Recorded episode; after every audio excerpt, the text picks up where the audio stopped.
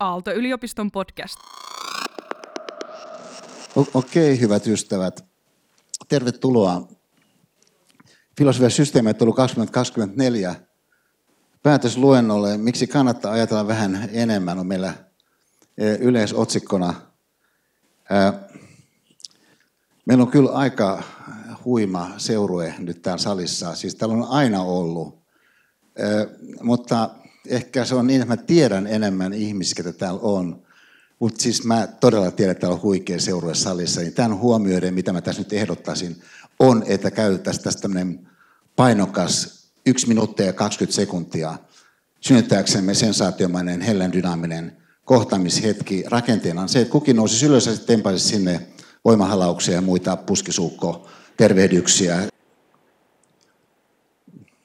Mä Mä tapasin tässä niin semmoisen äh, Mark äh, äh, Wolfin, joka on niin, elokuvatuottaja, ja joka oli tuottajana niin, Aki Kaudismäen Kuolleet lehdet mestariteoksessa. Ja sitten niin tämä Mark sanoi tämmöisen lauseen, kun että Aki usein aloittaa lähikuvalla, joka tietenkin on ihan mahdollista, että joku aloittaa lähikuvalla. että jos sanotaan, että on vaikka luento, niin sähän voit aloittaa semmoisella kokonaiskuvalla, siis linssi, joka näyttää sen yleismaiseman, mihin se joku sitten eriytyvämpi kehittely lähtee suuntaamaan, jolloin sä oot ikään kuin jotenkin virittynyt oikein, kun sä tiedät sen yleisen maisema. On ihan mahdollinen tapa ajatella. Mutta myöskin on ihan mahdollinen tapa ajatella, ja sä saat sun ajatuksen käyntiin jossakin suhteessa paremmin, jossa aloitatkin, niin lähikuvalla. Siis ainakin se on mahdollinen tapa ajatella. Siis, että jos on joku luento, niin voisi sanoa, että se luento voi sisältää jonkun otsikon, ja sitten sen jälkeen luennoitsija kertoo, että mitä siinä isossa maisemassa, mikä se otsikko nimeää, nyt sitten sen vaikka kolmen tunnin kuluessa, niin tullaan etenemään, jolloin sulle muodostuu sellainen kokonaiskuva, minkä sisällä sitten sun ajattelu lähtee tapahtumaan. On siis ihan mahdollinen tapa ajatella. Mutta vaihtoehtoinen tapa ajatella on siis se tapa ajatella, että sä aloittaisitkin Aki Kaurismäki tyyppisesti, niin lähikuvalla. Ja äh, et esimerkiksi, että äh, jos on luennon alku, jossa ehkä jossakin määrin tavallisuudesta poiketen soitetaan musiikkia.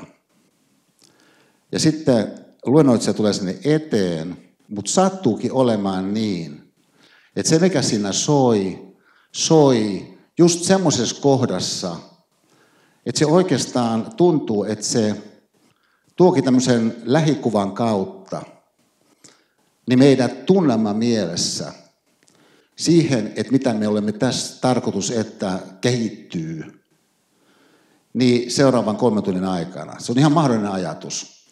Että se luennoitsija siinä tapauksessa haluaisikin jättää sen kappaleen soimaan, jotta siis se tunnelma ehtisi esittäytyä sillä alustavalla tavalla sen lähikuvan kautta, mikä se joku 50 sekuntia kappaleesta, jos rakastat esimerkiksi. Niin tässä tapauksessa, niin äsken meille tarjos. Ja mun omassa mielessä, niin mulle tulee semmoinen melkein hyökyaalto – sen kautta, että, että tämä kappale, jos rakastat, Pipsa rakastaa tätä kappaletta. Ja että mä aina silloin tällä laulan sitä niin hänelle.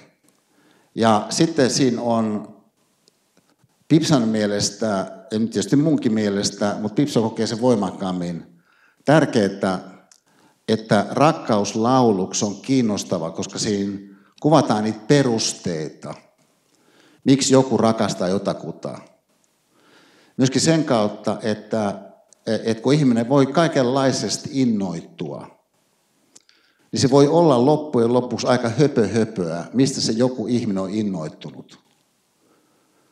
Mutta toisaalta sä voit katsoa siihen ihmisiin jossain semmoisessa syvyyssuunnassa alun alkaenkin, siinä sun pyrkimyksessä, kun sä pohdit, että et haluatko sä liittää itsesi jonkin ihmiseen vaikka rakkauden ulottuvuudessa. On siis mahdollinen ajattelutapa, joka kaikki sitten jollekin luennoitsalle, niin jossakin tilanteessa voi tulla mieleen. Ja huomatkaa, että jos se tulee mieleen, niin hän ei välttämättä, nythän mä kuvaan, mitä mulle tuli mieleen. Mutta hän ei välttämättä kuvaa kaikkea, mitä tuli mieleen. Siis todennäköisesti hän kukaan ei pysty täysin kuvaamaan, mitä tuli mieleen. Tämä millään hetkellä? Mutta mä olisin voinut aivan hyvin jättää tuon äskeisen sanomatta, ja se olisi silti jäänyt väreilemään siihen, mitä tässä nyt seuraa, suhteessa siihen, nyt tämä on tärkeää, tavoitteeseen, mikä meillä on tässä salissa. Siis yksihän tavoite, mikä tämmöisellä luentotilaisuudella ilmiselvästi on, on, että siinä pyritään palvelemaan osallistujien ajatteluun liittyviä kognitiivisia ulottuvuuksia. Et ideana on se, että ihmiset jollakin tavalla itsensä kannalta rikastavasti onnistuisivat käyttämään sitä puolta, mitä jokaiselle ihmiselle joka tapauksessa on, joka on ihmisen ajatteleva puoli. Että näitä muskeleita ikään kuin tällä ää, kuntosalilla niin kuin onnistuisit käyttämään. Että ne on koko ajan ne samat muskelit, mitä sä siellä kuntosalilla käytät sulla, mutta useimmissa tilanteissa de facto et käytä niitä. Niin, että siis se kognitiivisen ajattelun muskelisto on se, että mitä voisi ajatella, että haluamme tässä käyttää seuraavan kolmen tunnin ajan. Mutta toinen vähemmän ilmeinen ulottuvuus niin on se tunnevirta, mikä kenties sitten voisikin olla osa sitä, mistä uskoisimme syystä toisesta, että se palvelee jollakin arvokkaalla tavalla sitä ajattelemisen tapahtumaa erityisesti elettävän elämän näkökulmasta. Huomatkaa, että, että kun ihminen vaikka oppii jotain, niin se oppiminen voi liittyä johonkin semmoiseen osaamiseen, joka osaaminen puolestaan punnitaan jossakin elävän, elävän tilanteessa – mutta se elävän, elävän tilanne, vaikkapa töissä, on kuitenkin vain pieni osa sen ihmisen elämää. Niin tämän takia voisi sanoa, että voisihan joku ajatella ajattelua myöskin siitä näkökulmasta, että se rikastavuus ei kohdistus ikään kuin johonkin pisteytyneeseen suoriteulottuvuuteen. Siinä mielessä ikään kuin osaamiseen, joka voimistuu. Vaan se kohdistuisikin paremman elämän elämiseen omalla kohdalla. Se on ihan mahdollinen ajatus. Mutta jos tämä olisi se ajatus, mistä tosiasiassa ollaan liikkeellä, silloin voisi sanoa aika varmasti, että no, koska kuitenkin joka tapauksessa koemme koko ajan jotain, niin jotkut kokemukset tukee paremmin kuin jotkut muut. Sitä, että esimerkiksi saat kiinni jostakin nyanssista, sellaisesta, joka nyanssi itse asiassa onkin sitten se, joka tekee sen mikromuutoksen – joka aivan aavistuksen omaisesti muuttaa sitä kurssia jossakin hetkessä. Mutta sitten kun siihen tuleekin viikkoja, kuukausia, ja vuosia ja vuosikymmeniä päälle, ollaankin aivan eri tilanteessa, kuin jos ei olisi tullut sitä aivan pientä nyanssieroa, joka siinä jossakin tilanteessa, vaikka jossakin luennon tauolla, niin sitten toteutukin, kun sä kävelit pois siitä jostakin salista, niin sä vaan katsoit sitä jotakin henkilöä, joka sattumalta myöskin lähti samaan aikaan pois siitä salista – jollain semmoisella tavalla, joka virittyi. Niin kappaleen, jos rakastat, niin loppuvaiheen kautta. Sä ikään kuin näet tämän henkilön siitä näkökulmasta, että toi on semmoinen henkilö, joka pystyy näkemään ne kylmien asemien yksinäiset miehet. Niin on siis se ilmiö, minkä puoleen ajatuksellisesti, mutta kuitenkin tiedostaa meidän omat tunnevoimat. Niin sen ajatusprosessin tukena, jonka tavoite on meidän oman elämän rikastuminen, siis ajatuksen ovesta käsin. Ja väittämättä, etteikö elämä voi kaikenlaisilla muillakin tavalla rikastua. Ja väittämättä, etteikö voi olla niin, että ihminen voi ikään kuin jäädä toljottamaan mahdollisia ajatuksia liian pitkäksi aikaa, että ikään kuin elämä menee alta pois, koska se ihminen vain jäi ajattelemaan sen sijaan, että olisi lähtenyt toimimaan. Niin ilman, että väittäisimme, että ajattelemme tuossa mielessä ajattelua itsessään joksikin sellaisessa, joka pelastaa kaiken, niin silti hyväksymme sen, että, että ajattelumme voi jonkun seuraavan kahden tunnin, kolmen tunnin tilanteessa niin, niin rikastua. Ja tässä suhteessa sitten kenties niin, niin haluaisimmekin niin esimerkiksi mennäkin sisään niin, niin lähikuvalla. Siis ajatelkaa se näin, että, että kun yksi tämmöinen teema, mikä meidän avausluennossa tähän filosofia systeemitelu 2024 nähden nousi esiin, oli ajatus ajattelusta tilanneilmiönä. Ja siitä näkökulmasta voisi sanoa, että, että ajatus ajatuksesta tilanneilmiönä, niin tietysti voisi sisältää myöskin semmoisen tavallaan jatkoajatuksen, että sä ajatteletkin sun omaa ajattelua, niin tilanneilmiönä nyt tässä salissa just nyt. Että sä voit jonkun asteesti virittää sun ajattelua enemmän tohon suuntaan tai sitten vähemmän tohon suuntaan. Joka ei tarkoita sitä, että sun pitäisi niin tehdä. Se on kuitenkin tosiasiallisesti mahdollisuus, mikä ihmisellä on. Niin ajatella omaa ajatteluaan, tilanneilmiöitä just siellä, missä olet. No sitten edelleen. On myöskin mahdollista ihmisen, ja nyt mä näen näistä hyppään tuosta äskeisestä pikkasen syrjää. On myöskin mahdollista ihmisen niin tulla sisään siitä periaatteella, mikä myöskin meidän ensimmäisessä luennossa tuli tarkastelu aika vahvasti. Niiden palautteiden perusteella mä sanon tämän, jotka toi esiin ö, osana sitä kurssisuoritusta tänä vuonna, kun ihmiset keskustelivat siis ensimmäisestä luennosta ja kirjoitti sitten meille, että mitä ihmiset oli keskustellut ja kukin erikseen vielä oli ajatellut, niin osoittautui, että ajatus siitä, että, että ihmisen kannattaa altistaa itsensä laadukkaalle ajattelulle ajatuksena, niin oli inspiroinut ihan tosi monia. Et monet siis nostivat esiin, että enpä ollut ihan noilla sanoilla ainakaan tullut ajatelleeksi, että, että ylipäätänsä mä voisin tehdä ja että mun olisi hyödyllistä tehdä, jos mä tekisin, että mä niin altistaisin itseni niin, laadukkaalle ajattelulle. Nyt jos ajatellaan, että joku henkilö on, sanotaan Lapland Hotellin aamiaisella, joka on aivan, aivan valtavan hyvä aamiainen. Se on aika kallis. Mutta tässä vaiheessa mun elämää mulla on varaa tarjota jollekin aamiainen Lapland Hotellissa Boulevardilla. Siellä on muuten semmoinen naapurihinta. Ja, ja ää, mä en tiedä, onko se yleisesti tiedossa, mutta, mutta mä saan sen naapurihinnan. Ja, ja, mutta kyllä sekin on ihan sitten kuitenkin hinta. Niin, että jos henkilö on ää, elokuvan ää, kuolleet lehdet tuottajan kanssa siellä aamiaisella, niin voisi sanoa, että sulla on tosi nyt ihan selvästi mahdollisuus altistaa itsesi jollekin laadukkaalle ajattelulle. Joka laadukas ajattelu sikäli on kyllä periaatteessa kai kiinnostavaa sun kannalta, koska sä et itse ole oikeastaan ollut koskaan elokuvan tekemisen kanssa tekemisissä, että sä et oikeastaan yhtään tiedä, että, että miten se niin tosiasiassa tapahtuu, kun joko siis yksi maailman parhaista elokuvista jonakin vuonna vaikka tehdään. Ja, ja et sen takia se on niin kiinnostavaa kuulla, kun joku nyt sitten sanoo jotain, joka on ollut ajattelemassa niitä ajatuksia, mistä hän nyt sitten puhuu. Ja sanoo esimerkiksi lauseen, Aki usein aloittaa lähikuvalla. Ja, ja äh, jatkaa vaikka näin, että, että me tullaan siihen johonkin tilaan, ja Aki sanoo, tässä kuvataan. Ja sitten äh, sitten hän saattaa tehdä niin, että vaikka asettaa sinne johonkin seinään teipin, se voi olla hyvin ahdas se paikka, missä ollaan. Siinä johonkin seinään pannaan teippi, ja sitten tämä teippi on se, mihinkä se näyttelijä katsoo.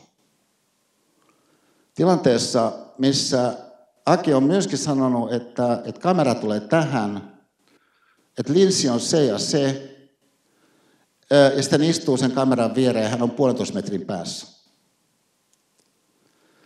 Niin voisi sanoa, että tuo on kiinnostavaa, koska tuossahan ihan selvästi voi ulkopuolinenkin aistia siis sen mahdollisuuden, että, että, että syntyy jotain oikeastaan, oikeastaan tavattoman intensiivistä, joka kanssa on tietysti mahdollinen määrä ihmisenä olevuudelle jossakin tilanteessa, siis intensiteetti. Myöskin jos ajatellaan, että joku tekee jonkun suoritteen, niin jokuhan saataisiin haluta siihen suoritteeseen intensiteettiä. Ja sitä kautta sitten ajatella, että erilaiset asiat mun tavassa toimiasi jossakin tilassa lisää intensiteettiä suhteessa siihen, mitä olemme tässä suorittamassa.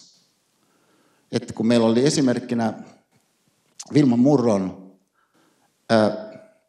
niin, niin, ää, mestaruushyppy, niin ää, monet nosti sen myöskin esiin palautteissa, että kuinka vaikuttava se oli kokea. Tässä salissa, tässä upeassa Aaltosalissa, siis yhdessä varmaan maailman kauneimmista yliopistollisista luentosaleista, tosi isolta screeniltä, yhdessä näiden toisten kanssa, jota 600 ihmistä, kaikki muutkin oli keskittyneitä ja valmiita kokemaan, että mitä tarkoittaa, kun urheilija keskittyy. Sä tässä mielessä ikään kuin simuloit. Sä käytät sitä osa itsestäsi, joka ihmisellä sulla on, simuloida kokemuksellisesti, siis samanaikaisesti myöskin tuntien jotain, tiettyä sisältöä. Niin on siis kyky, mikä meillä on, joka kautta sitten toinen lause, minkä Mark sitten sanoo liittyen Akin ohjaukseen, on siis se tavaton intensiteetti. Et kun kuvaukset kuitenkin on sellaisia tapahtumia, että se on paljon ihmisiä ja on kaikenlaista lähtökohtaisesti aina, mikä on toisin kuin toivottiin, että, että, että joku, joku valo jossakin paikassa on vääränlainen tai että, että, että aurinko onkin eri kohdassa kuin piti olla tai alkaa sataa, kaikenlaisia syitä sille. Miksi Mark sanoo tuollaisissa kuvauksissa lähtökohtaisesti, niin suuri osa ihmisistä, jotka on mukana siinä kuvauksessa, kaiken aikaa plärää kännyköitä. Joka on ymmärrettävää. Sulla ei ole sitä mitään varsinaista tehtävää just sillä hetkellä. Ja sitten jatko, että Akin kuvauksessa kukaan ei plärää koskaan kännyköitä. Nyt jos ajatellaan, että no, mahtaisiko toi lisätä sit sitä intensiteettiä Millaisen joku näyttelijä, joka siis todellisessa elämässä katsoo puolentoista metrin päässä olevaa seinää, mutta jos se sen elokuvan kannalta onkin hänen vastanäyttelijänsä, niin hän katsoo tosiasiassa siinä tepin palaa. Niin auttaakohan se, että toi on se yleistunnelma? Niin sen näyttelijän keskittymistä, veikkaisin, että auttaa. Että, että ihminen on kuitenkin tässä suhteessa tilanteessa ajatteleva olento, tilanteessa kokeva olento, jossa siellä reunustalla oleva joku henkilö, joka plärää kännykkää tosiasiassa, häiritsee sua. Et sehän on hieno siinä Vilman Murto videossa se, kun hän ottaa katsojat mukaan siellä stadionilla, niin se on aivan tällainen ohimenevä melkein niin pieni käden ojennus. Että et, et, et, et hän ei niinku katso minnekään sen kummemmin, niin hän pitää fokuksen. Hän ikään kuin, niinku melkein vaan niinku näyttää, että nyt olisi, nyt olisi se hetki, voisi tulla niin, niin taputusta, ja taputus tulee mutta hän pitää sen fokukseen. Niin tämä ihmisen kyky keskittyä ilmiö oli aika jännä kyllä näissä, näissä palautteissa, kun tuli esiin, kun ää,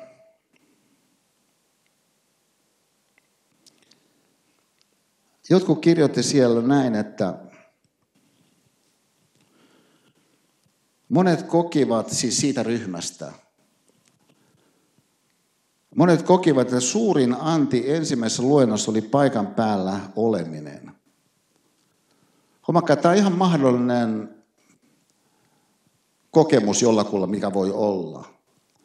Että et hän saattaa pitää arvossa monenlaisia asioita, vaikka että se ja se Esan pointti oli tosi osuva, tai että mä tulin ajatelemaan tätä ja tätä. Mutta siitä huolimatta voi olla, että henkilö kun ajattelee kokonaisuutena jotain, ajattelee, että, että, että oikeastaan mikä oli kaikkein isoin anti ja kaikkein suurin poikkeuksellisuus, oli jotain, mikä syntyi sen seurauksena, kun mä olin vaan siinä paikalla. Mä ikään kuin onnistuin olemaan itseni kanssa paikalla eri tavalla kuin mitä tiedän oikeastaan, että normaalisti mä missään muualla oikeastaan onnistun olemaan. Ja siihen ihan selvästi vaikutti se tosiasia, että oli niin paljon muitakin, jotka toimii sen asian suhteen niin meikäläistä tukevasti. Että ihmiset voi tukea toinen toisiaan ilman, että on erikseen julkilausuttu, keskittykäämme yhdessä esimerkiksi. Auttakaamme tätä henkilöä sinä ja sinä rivillä kahdeksan keskittymään. Että et ihmiset voi tässä suhteessa muodostaa tunnelman. Ja sitten se tunnelma voi tukea sitä jotakin pyrkimystä esimerkiksi jossakin vaikka kuvauksessa. Ja äh, tämä on tavattoman kiinnostava, siis tämä on keskittyneisyyden ilmiö. Äh, osa ryhmäläisistämme ei ole koskaan ollut yliopistolla luennolla, jossa kaikki ovat istuneet niin keskittyneesti ja hiljaa. Huomakaa ensiskin, että tämä on ensiskin mahdollista. Että siis 600 ihmistä voivat olla yliopistolla jossakin tilassa ja olla keskittyneesti hiljaa. Se on ihan mahdollista. No nyt sitten lisäksi, että se voi olla mahdollisesta, niin sitten sen tällaisena ulkoisena ilmentymä voi olla vaikka se, että kukaan ei räplännyt kännykkää. Joka siis oli se, mitä Mark sanoi, että erottaa Akin kuvaukset lähtökohtaisesti kaikista muista kuvauksista. Kukaan ei räplää kännykkää. Se oli niin hieno kokemus kokemuksena, että sai aikaan kylmiä väreitä. Huomakkaa, tämäkin on ihan mahdollista. Että joku kokee jonkun kokemuksen, mutta sen lisäksi metatasolta panee merkille, että on ihan tosi hieno kokemus. Ryhmässämme heräsi keskustelua siitä, että ihmisten pitäisi ylipäätään jakaa tällaisia kokemuksia enemmän yhdessä, joka on se, mitä he tässä ryhmässä sitten tekee. Mutta sen lisäksi teki sen jo alun pitäenkin reaaliaikaisesti. Että ihmiset paitsi kokivat sen yhdessä, niin jakoivat sen jonkin kokemisen yhdessä. Me teemme arjessa niin paljon asioita yksin ja teemme liikaa asioita yksin. Kokemukset yhdessä olemisesta ja tekemisestä ovat elämässä todella arvokkaita. Voisi sanoa, että on ihan tuommoinen tavallaan ilmeinen kokonaisjohtopäätös, jos mennäänkin siihen laajakuvaan. Mutta pointti on, että nyt me ei menty laajakuvaan suoraan, vaan me nimenomaan mentikin sillä lähikuvalla. Niin voi olla, että tämän seurauksena, paitsi että meidän ajattelu lähti liikkeelle jollain tavalla, jolla emme olisi saaneet meidän ajattelun liikkeelle, jos suoraan olisimme alkaneet miettimään sitä, että millaista on yhdessä oleminen ja tekeminen. Että kuinka usein olemme toistemme kanssa, mutta emme tee asioita yhdessä kuitenkaan. Et, et väheksymättä sitä, että jos menemme sillä laaja perspektiivillä, niin tosiasia on se, että usein me saamme meidän ajattelun tosiasiassa kuitenkin käyntiin jollakin tuoreella tavalla, jos onnistumme menemään siihen lähikuvaan niin, että siinä on mukana samanaikaisesti pyrkimys johonkin, niin sen lähikuvan ulkopuolelle. Nyt tämä kaikki mielessä, ajatelkaa vielä se toisella tavalla. Et, ja nyt tämä kuulostaa ehkä ihan siis tosi oudolta, mutta tässä kerran niin tota, ö, mä, mä näin Haakelstamilla niin, niin, niin tämän kirjan, ö, muuten, ja Haakelstamista puheen ollen, niin, niin siis mä olen niin onnellinen tästä, kun mulla on hirveän vaikea muistaa vitsejä. Että mä en siis kerta kaikkiaan muista vitsejä. Että mä oon niin vaikka kuinka monta kertaa mun elämän aikana kuuluu jonkun vitsin ajatteluun, no nyt mä muistan kyllä ton vitsin. Sitten mä en ole kuitenkaan muistanut sitä vitsiä. Mulla on syystä toista ihan valtavan vaikea muistaa vitsejä. Mutta covidin jälkeen Haakestamin kirjakaupassa siinä, se on lähellä siinä, missä me asutaan. Niin kun mä olin käymässä, niin sitten äh, Haakestamin kirjakaupan kokenut myyjä, joka oli aikaisemmin akateemisessa, niin, niin äh, sanoi mulle, että, että, että, että, että kuule, että tässä kävi yksi Aalto-yliopiston opiskelija, joka kertoi sitten niin semmoisen jutun, että, että nyt Aalto-yliopiston kampuksella, kun opiskelijat jälleen palanneet, niin kiertää tämmöinen vitsi. No mä ajattelin, että ahaa, no kiinnostavaa, että, että, Aallon kampuksella Otaniemessä kiertää vitsi. Että mikähän se vitsi on. Niin Hagestamin myyjä sanoi, että no se vitsi on se, että Esa Saarnen käveli ohi Haagestamin kirjakaupan. Niin mä ajattelin, no ton mä muistan. Niin, niin no tää oli niitä kertoja, kun mä en onnistunut kävelemään ohi Haagestamin kirjakaupan. Ja näin mä ostin sitten hinta näyttää olevan 30 euroa. Niin tämmöisen John Eliot Gardiner nimisen kirjoittajan ää, niin teoksen Musiikkia taivaan holveissa Johann Sebastian Bach-muotokuva. Siis tavallaan aika, aika niinku heavy otsikko ja, ja, ja sitten siis suomeksi. Siis tällainen joku siis 600 sivua Bachista. Että et, et, et toi on niinku todella niinku heavy usereille. Niin mä ajattelin, että tämä on ihan mahtavaa. Et, että tästä todennäköisesti pääsee siis välähdystekniikalla, siis ihan valtaviin räjähtävyyksiin. Siis just siis Aki Kaurismäki tyyppisellä, niin, niin äh, lähikuvalla. Että sä meet sinne jonnekin. Ja sitten sä avaat sen jostain. No sit mä, mä todella tein näin. Että et mä, et mä siellä kaupassa avasin tämän kirjasta, aukesi Tavallaan se on ehkä ymmärrät, että se aukesi just tästä, mistä aukesi. Tässä on tämmöinen kuvaliite. Niin se aukesi tämän kuvaliitteen ää, tota, vierestä sivulta 136. Se kuva on tuossa sivulla 137. 136. Niin täältä mun sattui sitten tämmöisiä sanoja silmään. Esimerkiksi kuin, että Bach ei omistanut yksin Jumalan kunniaksi, tämä on kursiivilla, tämä siis yksin Jumalan kunniaksi, ainoastaan kirkkokantaattejaan, vaan sama kirjain yhdistelmä S, oli, D, EO, G, Gloria löytyy yhtä painokkaana hänen konserttojensa, orkesteri- ja soolo-soitin sarjojensa nuottilehdiltä. Ja mä ajattelin, että okei, että että on aika, aika, aika kiinnostava siis tällainen sisääntulo, että kun mä en nyt tunne musiikin historiaa niin kauhean paljon. Mutta sen verran mä tiedän, että siis Bach sävelsi ihan tosi paljon. Että jos hän ajatteli jokaisen niistä ikään kuin erikseen, yksin Jumalan kunniaksi, niin onhan toinen ajatuksena ihan mahdollinen. Ja todennäköisesti tuottaa siis erilaisia seurauksia kuin jos hän ei onnistus noin ajattelemaan, mutta jokuhan mahdollisesti voi aika pitkälle tuossa onnistua. No sitten muutama rivi alempana, niin puheeksi tuleekin Luther. Että mä tässä vaiheessa on vähän niin kuin yllättynyt, että miksiköhän Luther. No, joka tapauksessa tässä lukee näin, että pikkupoikana Lutherilla – oli tapana poimia metsämansikoita linnaa ympäröivässä metsässä. No mä ajattelin, no varmaankin joku linna, missä Bach sitten myöhemmin myöskin sitten pallo oli siinä. Ja, ja että tässä ikään kuin viritetään nyt yhteyttä. Tämä on tavallaan ikään kuin bridge musiikillisesti puhuen. Että on A-osa, B-osa, mutta tarvitaan bridge, ehkä tämä on bridge. Mutta tämän jälkeen kun tässä puhutaan siis Lutherista lisää, niin tässä lukee näin, että täällä hän, siis Luther, vietti seuraavat kymmenen kuukautta piiloutuneena ja yksinäisenä Häntä piinasivat huolet ja toivoton ummetus.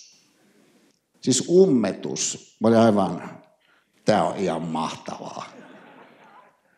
Ja sitten sen jälkeen mun silmä seuraa, kun tässä on siis tämmöinen merkintä, että, että alareunassa on niin, niin alaviite, niin tässä on suora lainaus sitten niin, niin Mapelta. Että et Mape on vetänyt johonkin uskomattomaan muistikirjansa seuraavasti. Tämä on suora lainaus. Tämä tässä kirjaskursiivilla vielä. Se antaa tähän niin tämmöistä niin tietynlaista melodista lisähohtoa. Luoja on iskenyt tuskallisesti takalistooni. Ulosteeni on niin kovaa, että joudun ponnistelemaan hiessä siitä päästäkseni, ja mitä kauemmin odotan, sitä koemmaksi se käy. Perseeni on pahasti tärviöllä. No, mä en ollut kyllä oikeastaan niin kuin, tavallaan varautunut Bachin ja Lutherin kontekstissa niin, niin tärviöllä olevaan perseeseen. Mutta tietysti siis kun alkaa ajatella, niin onhan se on mahdollista, että kavereille sattuu vähän ikävästi tässä suhteessa. Kun he on ihmisiä. Näin voi käydä ihmiselle. Se on ihan mahdollista. Että jollain on ummetus. On tosi pahanlainen ummetus. Ja tässä suhteessa siis se taas sisään tulo, niin sitä ajatteleekin siis nyt tässä kohdassa niin, niin lähikuvana – niin mä sanoisin ainakin mun kohdalla jotenkin lähtee suhteessa siihen tavoitteeseen, mikä siis voisin kuvitella, että Bachilla oli. Ja mihinkä sitten eksplisiittisesti nämä sanat, mihin viittasin, siis vain Jumalan kunniaksi, yksin Jumalan kunniaksi, niin kuin viittaa. Että se niin kuin viittaa johonkin mahdolliseen orientaatioon. Ja pääsenkin tällä tavallaan näennäisesti tosi kaukana niin, niin siitä ää, yksin Jumalan kunniaksi ajatuksesta, niin kohti sitä. Niin on ihan tällainen mahdollinen mahdollisuus. No nyt sitten tässä ympäristössä, no ehkä se voi sanoa, siis tämä nyt on vähän ehkä kyseenalaista, mutta kuitenkin tämä yliopiston luento, yliopiston luennolla siis näytetään heijasteita tällä tavalla, niin, niin niin kuin tavallaan, että, että jos olisi siis Mabe Lutherin reflektio intensiteetti fokusindeksi, joka indeksi siis viittaa siihen, että kun Luther nyt aika lailla tuollakin tavoitteli sitä, että hän pystyisi niin keskittyä siihen ajatukseensa koskien todella fundamentaalista. Niin se on vaikeaa, kun sulla on niin hemmetimoinen kakkahätä. Ja, ja että et, et voimme inhimillisesti ymmärtää niin sen, että hän on niin vaikeuksia keskittyä. Että tavallaan se, että, että jollain on vaikeuksia keskittyä, koska hän plärää kännykkäänsä, niin se on tavallaan meille niin kuin helpompi ymmärtää, että hän, no ei hän keskity, hän plärää kännykkää. Ja, ja että et kuka voisi niin kuin nauttia jostakin elokuvasta, jos hän samanaikaisesti niin, niin pelaa kännykällä jotenkin peliä vaikka. Että se ei ole ikään kuin inhimillisesti mahdollista. Mutta voi olla, että meidän elämän muoto ajakin meitä itseämme huomaamatta niin semmoiseen tilanteeseen, missä se sun reflektio, intensiteetti, fokusindeksi on ihan tosi alhainen. Vaikka tehtäisiin jotenkin vaikka elokuvaa, jos on niin ilmiselvää, että on tärkeää, että nämä ammattilaiset, jotka niin näyttelee jollakin hetkellä, pystyy keskittymään. Koska voit esimerkiksi ajatella, että no heidän, heidän, tämä on heidän työtä, heidän pitää pystyä keskittymään.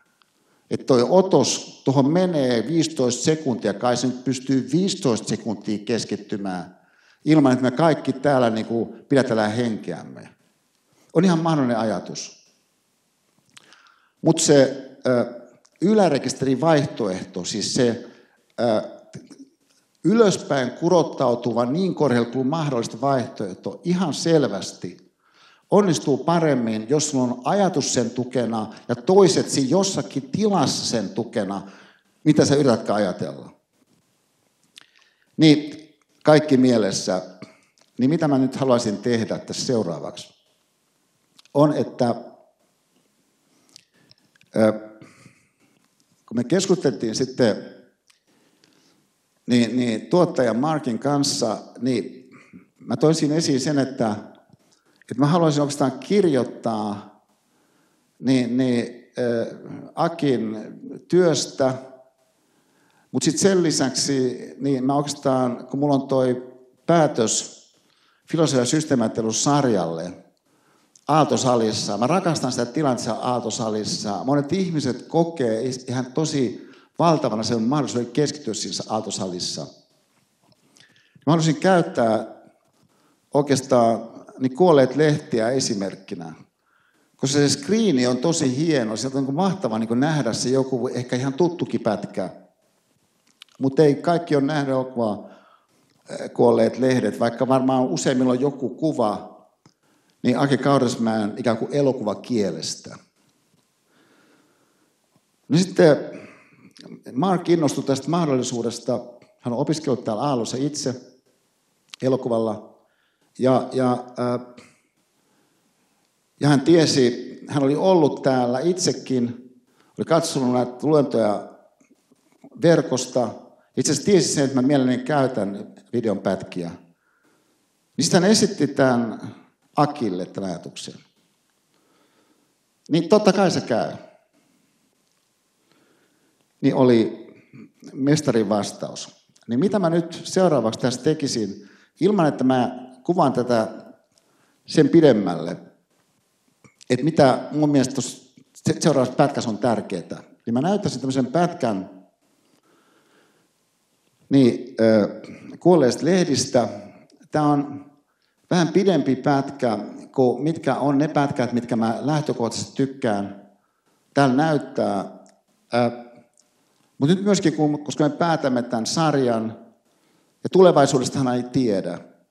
Että mä oon eläkkeellä, mutta me tiedämme kuitenkin, että tämä kerta on olemassa. Niin siitä kulmasta mä ajattelin näin, että et, et, et, et tämä kerta, että, että tämä olisi jollakin tavalla niin, niin, äh, ikimuistoinen. Niin tämän takia mä oon myöskin kiitollinen Aki Kaurismäelle hänen tiimilleen siitä, että mä saan kunnian näyttää tämän pikkusen pidemmän pätkän. Tämä on suunnilleen yhdeksän minuuttia. Niin, niin kuolleesta lehdistä, jossa siis se perusasetelma on, että siinä on ää, mies ja nainen, mies, joka ää, rooli nimeltään Holappa, joka on alkoholisoitunut ja, ja äh, joka sitten menettää työpaikan toisen jälkeen niin viinan takia. Mutta on kohdannut tämmöisen Ansa-nimisen ö, leidin, jota Alma Pöysti näyttelee, jota on nyt vaikea löytää sitä oikeat ilmaisua koska ilmaisu järisyttävästi, niin äh, sulkee pois sen semmoisen, sanoisiko, Helene Schäfbeck herkkyyden siinä, millä äh, ne rajat siinä piirtyy Alman toimesta. Niin, että se on oikeastaan näiden kahden henkilön välisen äh, suhteen kasvun, kehityksen äh, kuvaus, mutta sen sisällä niin se on näiden kahden henkilön maailmansuhteen kuvaus, joka maailmansuhde, niin Jussi Vatasen briljantisti näyttelemään Holapan osalta oikeastaan dramaattisesti muuttuu se maailmansuhde.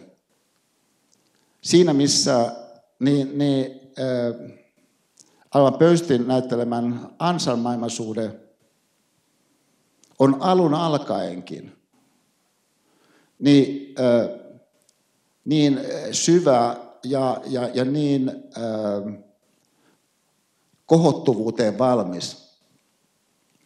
Ikään kuin äh, ankkuroituen elämän suurelle kantoaalolle jollakin todella kauniilla tavalla. No nyt tässä episodissa, missä me mennään sisään, tilanne on se, että Holappa on saanut jälleen potkut. Hän on ö, yöpymässä puiston penkillä, koska hän on ö, lentänyt pois ö, edellisten potkujen yhteydessä niin, niin siitä asuntolasta, missä hän silloin sai olla osana sitä metallipajaa, missä hän oli töissä. Hän on siis, hän, hän, hän, hän on tota, puiston penkillä ja elokuvassa, elokuvan Joonen kannalta, niin, niin asetelma on se, että, että he ovat menettäneet toisensa. Koska siinä tilanteessa, missä he löysivät toisensa, niin äh, Alma Pöstin näyttelemä Lady niin, niin, äh, sanoi siis tämän repliikin, ehkä se voi tähän todeta pohjalle, joka on äh,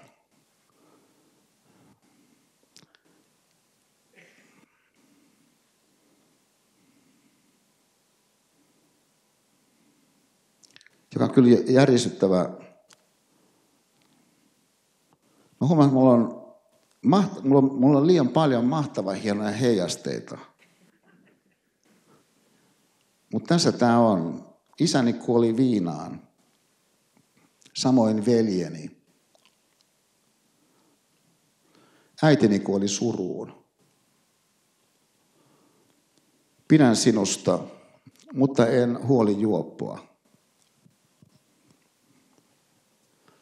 Että hän aivan ystävällisesti niin veti tietyn viivan.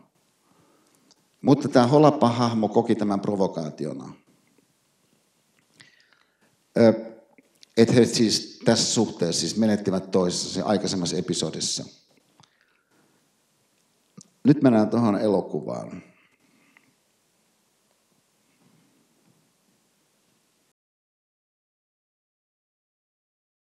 Okei, mä keskeytän tähän. Nyt jos ajatellaan tällaisia ilmeisiä puolia tässä elokuvassa, niin esimerkiksi tällainen piirrehän siinä on, että et, et, ihmiset puhuu oikeastaan ihan tosi vähän. Ja, ja että muutama repliikki. Mihin liittyen, kun mä kysyin tuottajan Markilta, että, että, että tutkiiko näyttelijät keskenään käsikirjoitusta niin siellä kuvauksen yhteydessä, kun he valmistautuvat siihen johonkin otokseen. Se on ehdottoman kiellettyä. Et siis ehdottomasti näyttelijät niin, niin eivät tutki käsikirjoitusta ja niin kuin, va, va, vaihda keskenään jotakin vinkkejä, miten jotakin tehdään kohtaa. Joka tietysti on ihan mahdollinen ajatus. Tavallaan, että sen täytyy tulla niin kuin sinusta itsestäsi. Sitä jatko, että et, et, lähtökohtaisesti Akihan olisi kaikkein tyytyväisin, kun hän ei tarvitse sanoa mitään. Joka sekin on mahdollinen tapa ajatella. Siis yksi tapa ajatella niin on se, että et, et sä oot mahdollisimman sanallisesti eksplisiittinen kaikkeen nähden kaiken aikaa. Ja monessa ympäristössä se on paikallaan funktionaalisesti puhuen, kun tavoitellaan jotenkin, jotenkin lopputulosta. Mutta ihmisenä olemisen yksi merkillinen piirre on myöskin meidän sisäisessä ajattelussamme ja, ja sisäisessä ää, pöpötyksessämme se, että et, et, et, et usein siis kehotuksella ei päästä oikein mihinkään. Ja, ja et vaikka se keissi olisi kuinka vahva tahansa, niin se silti ei välttämättä niin, niin, saa sua jättämään sitä vaikka pulloa. Että et se äh, raja, mikä tulee, jos ei kohdassa vastaan, kun tavoitellaan jotakin, niin, niin eksplisiittisyyden sanoiksi suoraan saattamisen ja sitä kautta, jos X niin Y logiikkaa tavoitellen väylän ö, osana, niin, niin semmoinen raja on olemassa. Mutta toisaalta kyllähän ihmisessä on kuitenkin sitten mielenkiintoisesti niin, niin, siis joku myöskin tämmöinen puoli, että et, et, et se jollakin tavalla voit, niin, niin siis melkein autonomisesti, siis niin, että se lähtee itsestään käyntiin. Jos mä käytän tässä Keith Stanovitsin, yksi maineikas kognitiotieteilijä, sanastoa, ilman että ideana olisi lähteä sisältömielessä käymään läpi eksplisiittisesti, mitä maineikas kognitiotieteilijä Keith Stanovich, joka on yksi niistä avaintutkijoista, johonka Kahneman taas tässä maineikkaassa kirjassaan, mihin viittasimme ensimmäisellä luennolla, niin viittaa, kun hän esittelee systeemi 1, systeemi 2 erottelunsa, joka taas puolestaan niin monien mielestä arjen jäsentämisen kannalta on hyödyllinen käsitteistö. Mutta meidän tarkoitus ei ole tässä sisältö mielessä paneutua esimerkiksi kognitiotieteeseen. Mitenkään väheksymättä semmoisen paneutumisen niin potentiaalisesti rikastavaa vaikutusta, mutta sä voisit ajatella, että joku sana, joku ilmaisu, niin, niin viittaisi ikään kuin sun oman ajattelun ajatteluun ja siitä nousevan elämän elämisen paremman toteutumisen näkökulmasta niin oikeaan suuntaan kuitenkin. Että tavallaan tällainen tavoitteellisuus, tällainen jollakin tavalla suuntautuneisuus, virittyneisyys, kurottaneisuus ilmiönä on ihmisessä oleva ilmiö. Että et jollakin tavalla me aistimme tästä Ansan hahmosta, jota Alma Pöysti niin upeasti näyttelee, niin hänen hyvän tahtonsa. Että hän on jollakin tavalla stemmassa jonkun elämän syvemmän peruslogiikan kanssa. Ja se, että hän ei ole lunastanut tätä elämän syvemmän logiikan kanssa stemmassa olevuutta esimerkiksi näyttävillä suoritteilla ei ole se pointti.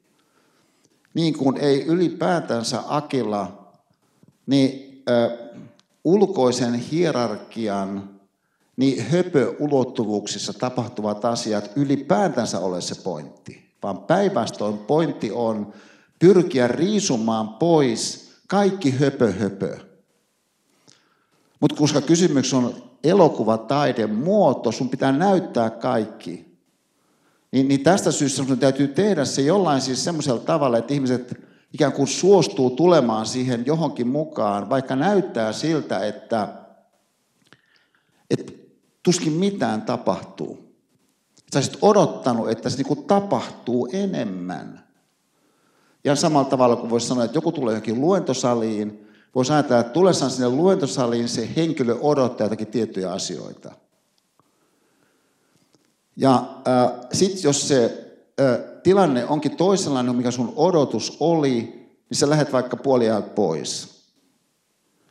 Ja äh, että et, et, et se niin mahdollinen sisääntulokulma johonkin on ajatella, että, että elokuvissa pitää tapahtua – kaiken aikaa, koska elokuva haluaa, että ihmiset pysyisivät siellä katsomossa ja tulee sinne ehkä uudelleenkin. Heidän mielenkiintonsa pitää olla niin ohjaajan hyppysissä.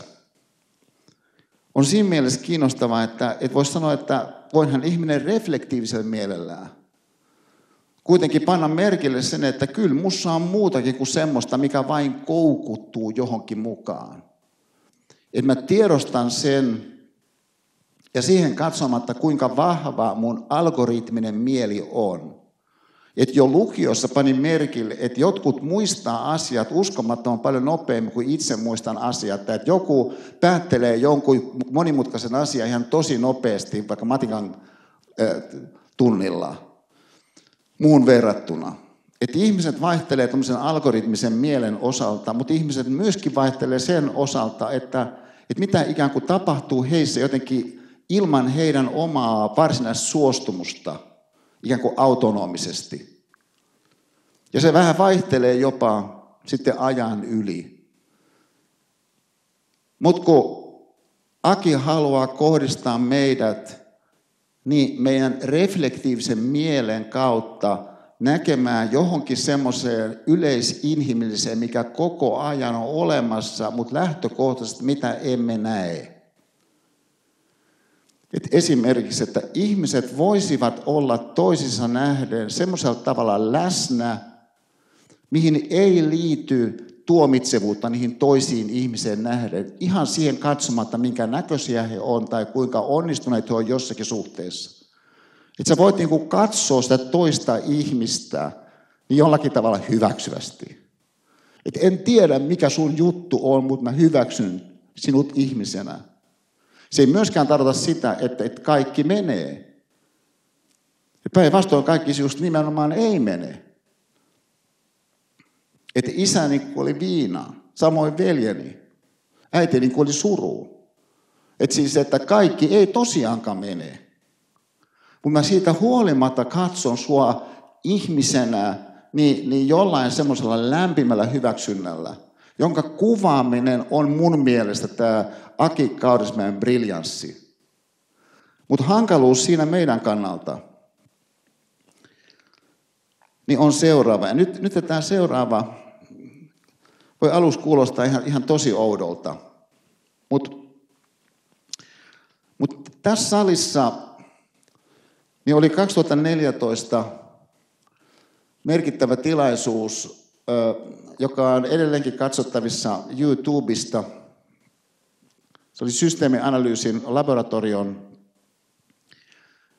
niin 30-vuotis juhlakokous, jossa puhujana oli Hämäläisen Raimon ja mun ohella niin, niin Peter Senji, Tämä Peter Senji niin oli tullut aivan valtavaan maailman maineeseen niin tämmöisellä kirjalla The Fifth Discipline. Alaotsikolla The Art and Practice of the Learning Organization, joka on tällaisen soveltavan systeemiajattelun huipputeos tuotuna organisatoriseen maailmaan. Ja jossa ikään kuin asiaa katsoo laajaperspektiivillä, niin, niin oppiva organisaatio on yksi niistä laajaperspektiivin ilmiöistä, mitä siinä sitten pyritään kuvaamaan. No, Peter piti siis täällä tosi hienon luennon otsikolla Systems Thinking for a Better World. Ja, ja semmoinen tunnin luento. Se itse asiassa hänen siis katsotuin luentonsa, ja, ja mikä täällä sitten tapahtui 2014. Mutta se jännä ilmiö, minkä nyt tässä nostasin esiin, on, että, että kun katsoo tätä Fifth Discipline-kirjaa, niin siellä on esimerkiksi tällainen ihan alkuvaiheessa heti – kohta kuin The Fixation on Events. Tällainen äh, juuttuminen tapahtumiin. Ja, ja äh, sitten hän jatkaa siinä, että conversations in organizations are dominated by concern with events. Että et, et porukat pyörii paljon noissa organisaatioissa, niin, niin tapahtumien ympärillä, joka ihan mahdollista, että sä hahmotat sitä jotakin, vaikka elokuvaa, mitä sä katsot, hyvin primaaristi systeemi yksi tasolla, siis automaattisesti joku sinussa, Stanovitsilaisesta puhuen, autonomisesti synnyttää tämmöisen odotuksen, että pitää tapahtua tarpeeksi. Että se voi jopa olla, että se on esimerkiksi 12 sekuntia, se aika, missä jotain pitää tapahtua sun kanssa. Se on niin oikeus vaatia, että se joku pitää tarjota jotain tapahtumista 12 sekunnissa. Jos ei tarjoa, niin se siirryt seuraavassa. Tiedät, on olemassa semmoisia, jotka kuitenkin tarjoaa sen. Mutta reflektiminen mieli voisi kertoa sulle kuitenkin samanaikaisesti myöskin sen, että no melko varmaan on niin, että mitä tahansa me tavoitellaankaan syvempää elämässä, niin voi olla, että se itse asiassa ei ole ajatuksellisesti hahmotettavissa tuommoisella tapahtumakeskeisellä ajattelulla. Kun siihen liittyy jotain muutakin kuin vain se tapahtuma. Se on ihan mahdollinen ajatus. Että vaikka se joku tietty tekeminen olisi esimerkiksi jonkun tietyn korkeuteen nostetun riman ylittäminen seipäällä, niin siihen liittyy ihan valtavasti kaikenlaista muutakin. Ja, ja et, et vaikka kysymys olisi vain se, että sä onnistut olemaan vaikka tunnin ja 15 minuuttia yhtämittaisesti keskittynyt, niin siihen liittyy muutakin kuin se sen tekeminen tapahtumana. On siis ihan mahdollinen ajatus, joka tarkoittaa siis toisinmaisten sitä, että, että voisikin olla sillä tavalla, että et, et vaikka, kuten Sensi tässä nimenomaisessa kohdassa tässä samalla sivulla toteaa, että et, et, et, et meidän keskittyminen, tapahtuminen on osa meidän evolutionaarista ohjelmointiamme. Että et on kaikenlaista semmoista, mikä toimii meissä ajatuksellisesti ilman, että erikseen käynnistämme sitä tapahtumaan. Niin se pointti on, että voimme kuitenkin myöskin meidän reflektiivisellä mielellä, stanovitsilaistaan puhuen, niin käynnistää semmoisiakin puolia omassa ajattelussamme, jotka eivät noin vaan käynnisty. Että sä voit esimerkiksi altistaa itses seuraamaan 81 minuuttia niin, niin aikaisemmin jotenkin elokuvaa, jos siis tapahtuu ihan tosi vähän. Et vaikka sulle kerrotaan, että tämä on, on itse asiassa tämmöinen romanttinen tarina kahdesta ihmisestä, jotka sitten loppujen lopuksi saa toisensa, mutta sen kuluessa niin on yksi pusu. Et siinä tapahtuu ihan tosi vähän. Et lähtökohtaisesti jokainen kohtaus on kuvattu yhdestä suunnasta. Siis koskaan ei ole oikeastaan mitään varsinaisessa mielessä semmoista pitkää dialogia, jossa ehkä samanaikaisesti se, kun pitkää dialogia käydään, niin sitten ne henkilöt vaikka kävelee, jotta ihmisille olisi jotakin tapahtumista, mitä seurata, kun ne kävelee. Niin sä voit sun reflektiiviselle mielellä esimerkiksi puntaroida sitä ajatusta, että onko kenties niin, että jotkut mun omat ajatukset, jotta ne voi ylipäätänsä lähteä liikkeelle ne ajatukset, niin mä tarvitsen toisenlaisen temmon sille musiikille, kuin mikä on se, mikä lähtökohtaisesti mulle tarjoutuu.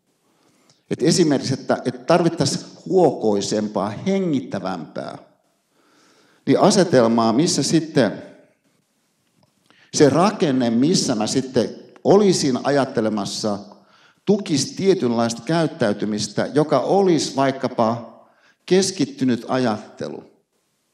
Tämä lause rakenne synnyttää käyttäytymistä. Tämä on äh, tuosta Sensin kirjasta. Tämä on sellainen lause, mitä Raimo Hämäläinen usein on toistanut, joka minusta on hyödyllinen lause. Myöskin kun me ajatellaan nyt esimerkiksi vaikka Yhdysvaltoja – ja, ja kun ajattelemme Putinin Venäjää, rakenne synnyttää käyttäytymistä. Et korruptoitunut yhteiskunta synnyttää käyttäytymistä niissä ihmisissä. Joka ei tarkoita sitä, että ne olisivat fundamentaalisesti erilaisia ihmisiä kuin mitä sä itse olet. Ne on samanlaisia ihmisiä itse olet. Sä itse olisit kenties ajautunut johonkin tuommoiseen myöskin, ja samalla tavalla, kun sä nyt saatat olla, et oot ajautunut johonkin semmoiseen suhteeseen ihmisiin sun ympärillä, jota just ei nähty. Niin tässä kuolette lehtien pätkössä, ei nähty. Et milloin sä oot katsonut jotain ihmistä, johon sulla ei ole mitään intressiä, niin, niin se, se, semmoisella lämmön, jotenkin niin kuin ymmärryksen hyväksynnällä. Kun mitä jokainen noista henkilöistä, vaikka siinä maustetyttö-episodissa katso. Se on ihmiselle mahdollista. Siis vielä toisaalta sanottuna. Ja nyt jälleen mä leikkaan tämän pikkasen, pikkasen ehkä niin kuin kummallisesti. Mutta tämmöisenä viimeisenä pointtina tähän ensimmäiseen jaksoon, niin pyytäisin, että kuitenkin tulisit tähän mukaan, vaikka mä tuun tähän pikkasen rysähtäen. Että kun mähän olen aika paljon miettinyt tätä mun omaa, mitä tahansa tästä onkaan tekemistä. Ö, niin yksi tämmöinen ohjaava ajatus, mikä siinä on noussut osana tätä mun tekemistä täällä Aaltosalissa, myöskin mun Pafos-seminaarissa, erilaisissa muissa ympäristöissä, mutta tämä Aaltosali ja Pafos-ympäristö on sellaisia ympäristöjä, jossa tavallaan sen lähestymistavan keskeinen se puoli tulee esiin, jossa mä huomaan, että, että ihmisiä itse asiassa vahvistaa ja vapauttaa tosi paljon, jos he kokee, että he on nolousvapaalla vyöhykkeellä. Nolousvapaalla vyöhykkeellä. Mutta se pitää olla kokemus, joka on eri asia kuin se, että ihmiset tietävät olemansa nolousvapaalla vyöhykkeellä. Et, et ihan mahdollinen tapa hahmottaa näitä Akin hahmoja. On, että nämä on siinä suhteessa poikkeuksellisia hahmoja, että siihen katsomatta, mitä heidän elämässään on tapahtunut, ja mehän näemme, että kaikenlaista on tapahtunut semmoista, joka on ulkoisesti ajatellen vähemmän toivottavaa. No jollakin tavalla he kantaa sisällään jotain fundamentaalista nolousvapautta. Että heillä on sisällään nolousvapaa vyöhyke, mutta se ei ole vain heidän sisällään, koska elämä tapahtuu suhteessa toisiin ihmisiin loppujen lopuksi. Et jos sulla on kokka koira, niin sä sanot, että koira. Ja sitten se koira kääntyy sua kohti. Niin kuin Mark sanoi, että siis oli jotain aivan maagista, miten tämä koira oikeassa elämässä nimeltään mikä on tavallaan uskomatonta, mutta sen oikeassa elämässä nimi on Alma. Niin, et, et, et, et, et siis tunne heillä oli kuvauksessa, että et se oli täysin koko ajan sen tasalla, että mitä halutaan. Ja, ja äh, ne, ne, et, et se, se ei paljon vaadi. Et niin kuin sanot esimerkiksi koira, kun sä sanot sen tietyllä semmoisella suuntautuneisuudella, jonka se koira aistii, siis koirakin aistii. Että niin kuin aistii sen sun hyvän tahtoisuuden. Niin, niin, niin siis tässä suhteessa siis se, ää, mitä mä toivon, että tässä salissa tapahtuu ja on tapahtunut, ja myöskin kenties sitten tapahtuisi, kun ihminen kuuntelee vaikka ää, jostakin kuuntelualusta tätä luentoa myöhemmin, niin kokee, että hän kokee jollakin tavalla oman ihmisenä olevuutensa niin nolousvapaasti. Ja samanaikaisesti sen kanssa kuitenkin uskaltaa myöskin katsoa siihen kaikenlaiseen siis sellaiseen ö, vähemmän toivottavaan, mitä, mitä elämään myöskin sisältyy. Mutta mut jota taas puolestaan erilaista höpöhöpöä, Siis erilaista vähemmän tärkeää, erilaista koristetta. On se sitten sanallista koristetta, on se jotakin ulkoista koristetta, on, on, on se jotakin niin kuin saavutuksiin liittyvää koristetta. Niin, niin Aki haluaa riisua pois, jotta pystymme näkemään siihen todella ytimeen. Niin bonksoit että siihen piste. Kiitoksia keskittymisestä. Okei, hyvät ystävät, me jatkamme. Tota, tässä on tässä on Helene Selfbeck oma kuva. Mutta siis jollain tavalla sä voit katsoa tätä kuvaa ja sä näetkin Alma Pöystin.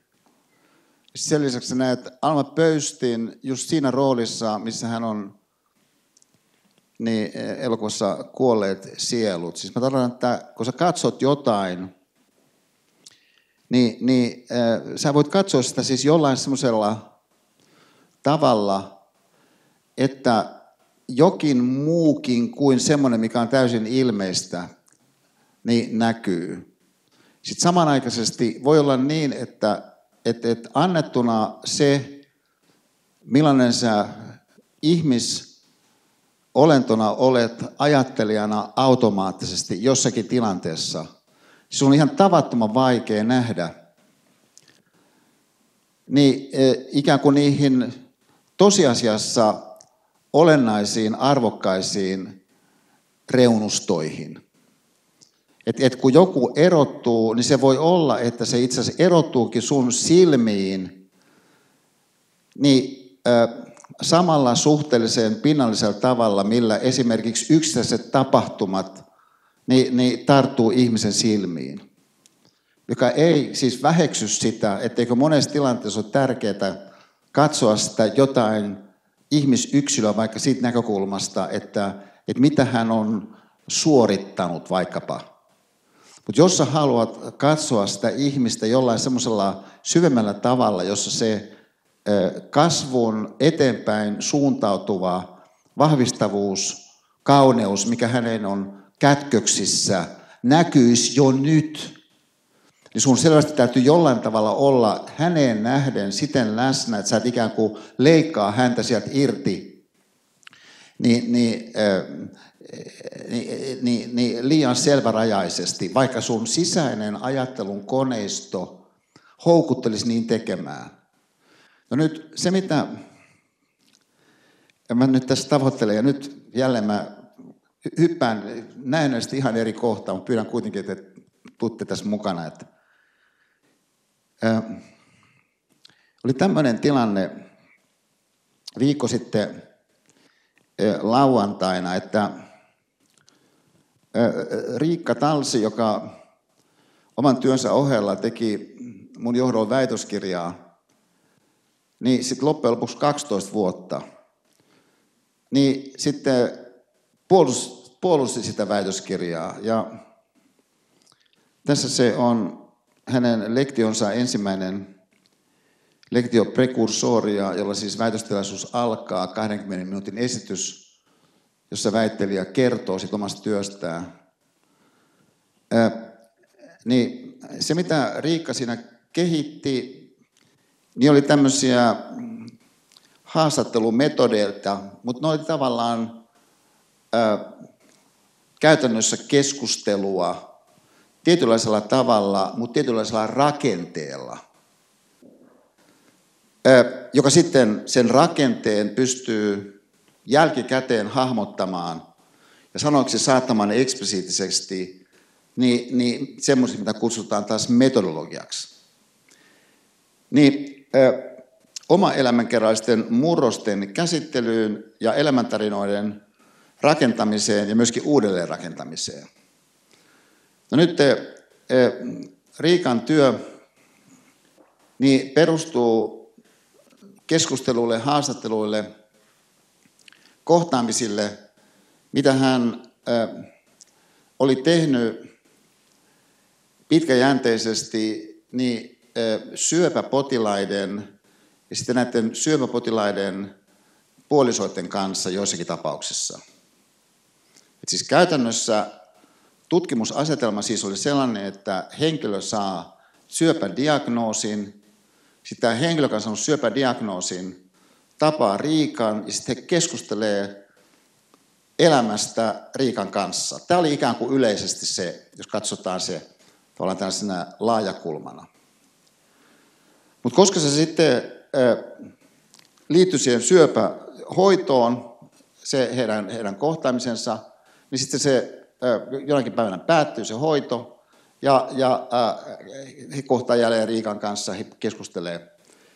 Ja mitä siinä sitten tapahtuu Riikan toimesta on, että hän keksiikin tällaisen ajatuksen sen äh, keskustelun kuluessa heijastumana siitä, että kun hän haluaa tosi voimakkaasti paneutua, joka on ihmiselle mahdollista, siihen, että mitä se joku henkilö sanoi siinä edellisessä kohtaamisessa, siten, että et, et hän ää, kirjoittaa itse sen puhtaaksi sen koko keskustelun. Se on hirmuisen työlästä.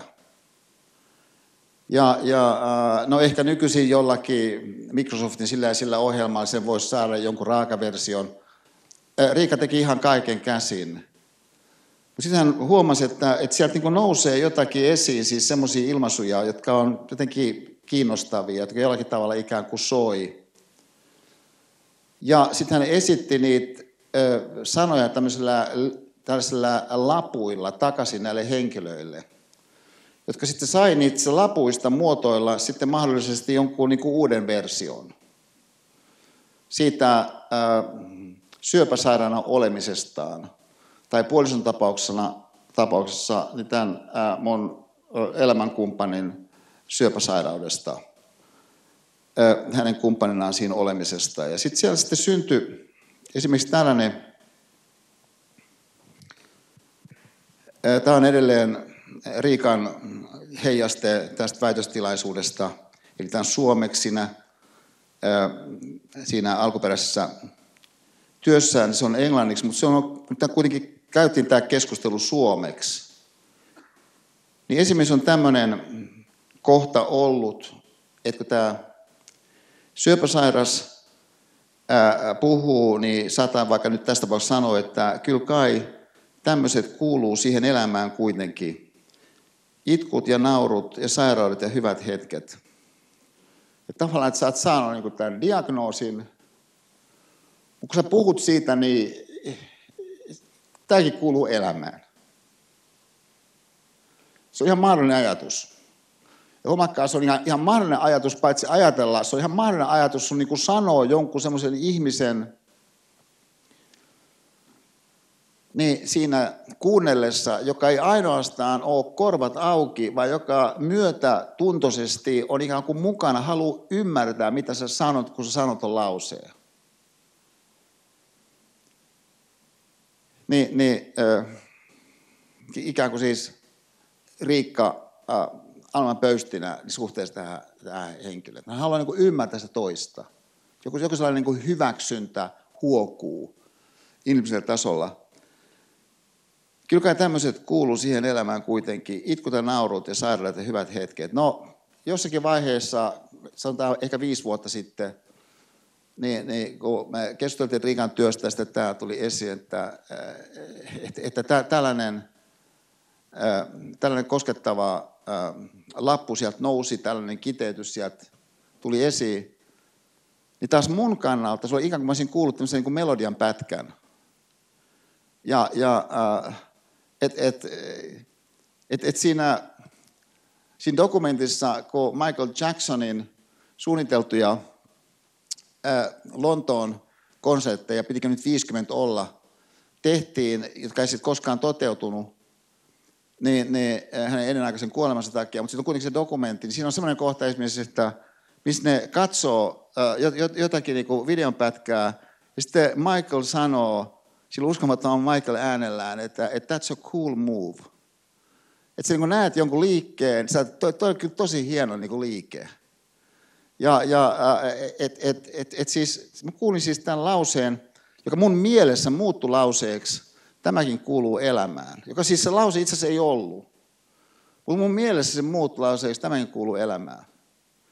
Ja mitä on sitten tapahtunut näiden vuosien mittaan, kun on tullut erilaisia tilanteita, ja sitten mä, mä oon kokenut, että, että, että tulee, tulee joku isku johonkin, ää, johonkin ähm, sivuun, niin mun kropassa, niin, niin mä oon saattanut niin muistaa tämän lauseen. Jotenkin se on niin hämmästyttävä, että tämä oli ikään kuin auttanut siinä tilanteessa. Tavallaan hämmästyttävä ihmisen ominaisuus. Että joku lause voi olla tuolla tavalla yhtäkkiä sua vahvistava. Joka lause vielä lisäksi edes ei ole täysin oikein suhteessa siihen, mitä se alun pitäen oli. Mutta kun se ei ole se pointti, se pointti on se, tässä esimerkkitapauksessa Esa Saarisen elämä, jota Esa Saarisen täytyy elää, mutta hän itse asiassa elää sitä elämää jossakin hetkessä niin, niin äh, vahvistuneemmin, koska hänellä on tämä lause tukenaan. No siis Riikka esittää näitä, näiden ihmisten omia lauseita. Ja, ja sitten niitä on siellä pöydällä, ja, ja hän on printannut ne sinne, sitten sanoin, että, että, että, että, että, haluaisitko ehkä muotoilla sun elämäntarinaa, nyt käyttää näitä lauseita, nämä on sun ihan omia lauseita, niin hän tietysti tunnistaisi ihminen, no tosiaankin on hän omia lauseita, onpa hämmästyttävää. Et, et, ja ja äh, sä voit lisätä sinne jotain, jos haluat, ottaa pois jotain, jos haluat, pidä eri järjestys. Niin sitten tämä äsken mainittu lause, sitten muuttukin niin, että, että tämä syöpäpotilas poistaa tämän lauseen siihen ja sitten lisää sanan jatkossakin. Ja syntyykin tämmöinen lause kuin, että kyllä kai tämmöiset kuuluu elämään kuitenkin. Itkut ja naurut ja sairaudet ja hyvät hetket jatkossakin. Että hän onkin yhtäkkiä siis tehnyt sen, mitä siinä meidän näkemässä pätkässä, niin, niin loppuvaiheessa, kun tämä Jussi Vatasen näytelmä hahmo on siinä tilanteessa, missä maustetytöt laulaa, niin tämä hänen katseensa lähtee vähän nousemaan. Niin, niin tämä on siis se hetki, että se tulevaisuus jotenkin nä, nä, nä, näkyykin sitten kokemuksellisesti hänen kannaltaan ajatuksellisesti. Vaikka mikään ei ole ikään kuin ulkoisesti muuttunut millään tavalla, niin sisäisesti nyt tapahtuu jotain sellaista. Ja just tätä Aki haluaa, että me nähdään, että tämä on mahdollista. Että sun sisällä voi tapahtua sellaista, että sun katse nousee. Minkä jälkeen, niin sitten, sitten kun hän on siellä matkustajakodissa ja, ja, ja, ja sitten edelleen ajattelee hiukan enemmän. Sitten loppujen lopuksi niin, niin, niin sit hän päätyy siihen, ja tähän on yksi muoto, mihinkä se, että ihminen ajattelee hiukan enemmän, ajan yli voi sitten tulla jossakin hetkessä, että hän niin kuin päätyy johonkin.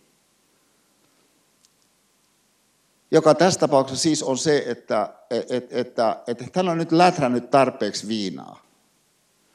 Ja, ja, ja sitten hän kaataa ne pois. Ja kun tämä on sitten tapahtunut, kun hän menee sitten takaisin sinne sänkyyn, niin mitä sitten tapahtuu? Se on tavallaan niin kuin uskomatonta, että kuinka luontevasti sen kuitenkin hyväksyy sen, että, että, että seuraakin sellaista kuva-aineistoa, mikä ei liity millään tavalla kehenkään näistä henkilöistä että näkyy vain syksyn lehtiä. Mutta samanaikaisesti soi Tchaikovski. Ja soi tämä äh, Tchaikovskin pateettisen sinfonian ensimmäisen jakson uskomaton äh, lyhyt vaihe, joka sieltä tulee siis sellaisena kuulaan, kauniina, jotenkin, että et, et, et se taivas avautuu. Mutta se avautuu, niin se ei ole vaan jotakin auringonpaistetta. Että siellä on ne pilvet edelleenkin. Mutta se on niin elämä jollakin tavalla aukenee, joka on tämä rakkaudellisuuden synty. Ja siihen liittyvät sitten myöskin valmiussitoumuksiin esiin nouseminen ajatuksellisesti tässä henkilössä, minkä kautta hän sitten, niin sitten te- tekee sen, että hän soittaa tälle Alan Pöystin näytelmälle henkilölle, ja sitä heidän kontakti uudelleen syntyy koska tämä Alma-hahmo on myöskin armollinen. Ja äh, tässä suhteessa siis sen tulevaisuuden avautuminen jostakin sellaisesta käsin, joka ikään kuin ulkoisesti katsoo ihan valtavan minimalistista, niin mä sanoisin tässä lähikuvassa, mikä sisältyy Riikan työhön, niin tulee tarkasteluun. No sitten Mä tapasin ää, niin, niin, ää, mestarituottaja Jukka Immosen. Ja, ja ää, me pitkän aikaa meillä on pitänyt tavata, nyt me onnistuin tavata, tapaamaan mestarituottaja Jukka Immosen kanssa. Ja, ja tota, sitten, ää, sitten mestarituottaja Jukka Immonen Niin sanoisin esimerkiksi vaikka tämmöisenkin lauseen kuin vaikka, että uskon hetkeen tosi paljon.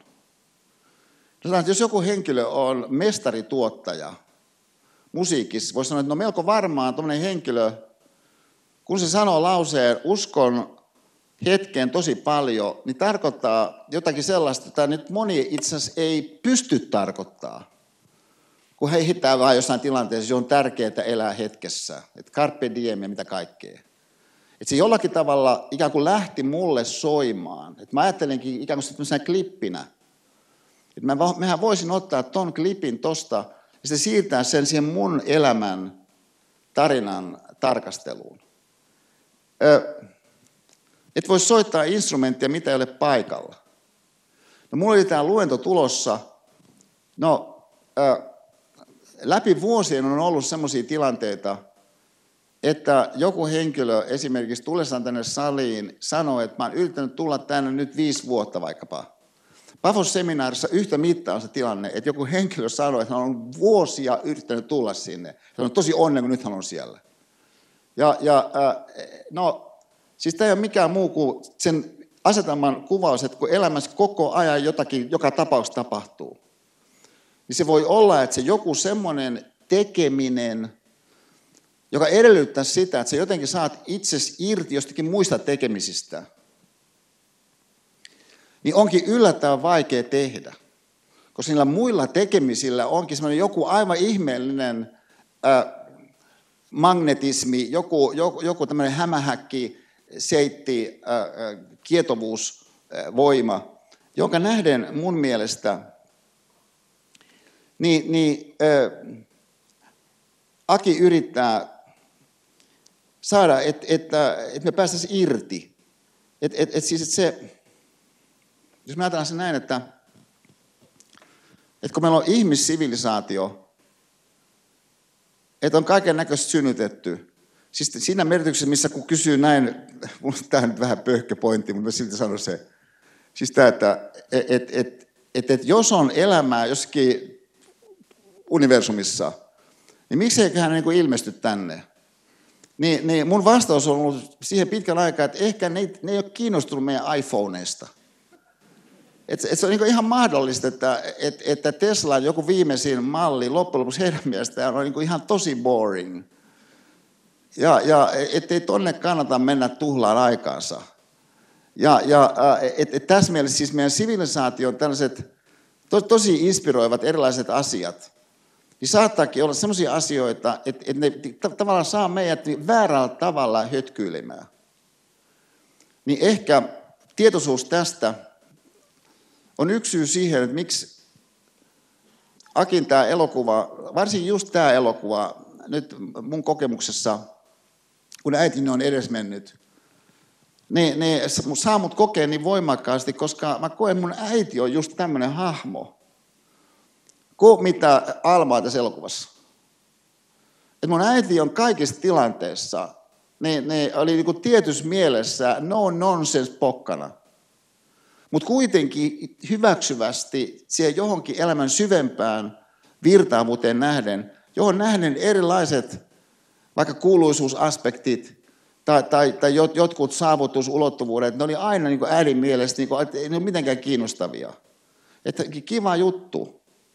Ja, ja, äh, mutta mut ei, ei niin kuin merkinnyt hänellä sitä yhtään mitään, siis sen enempää.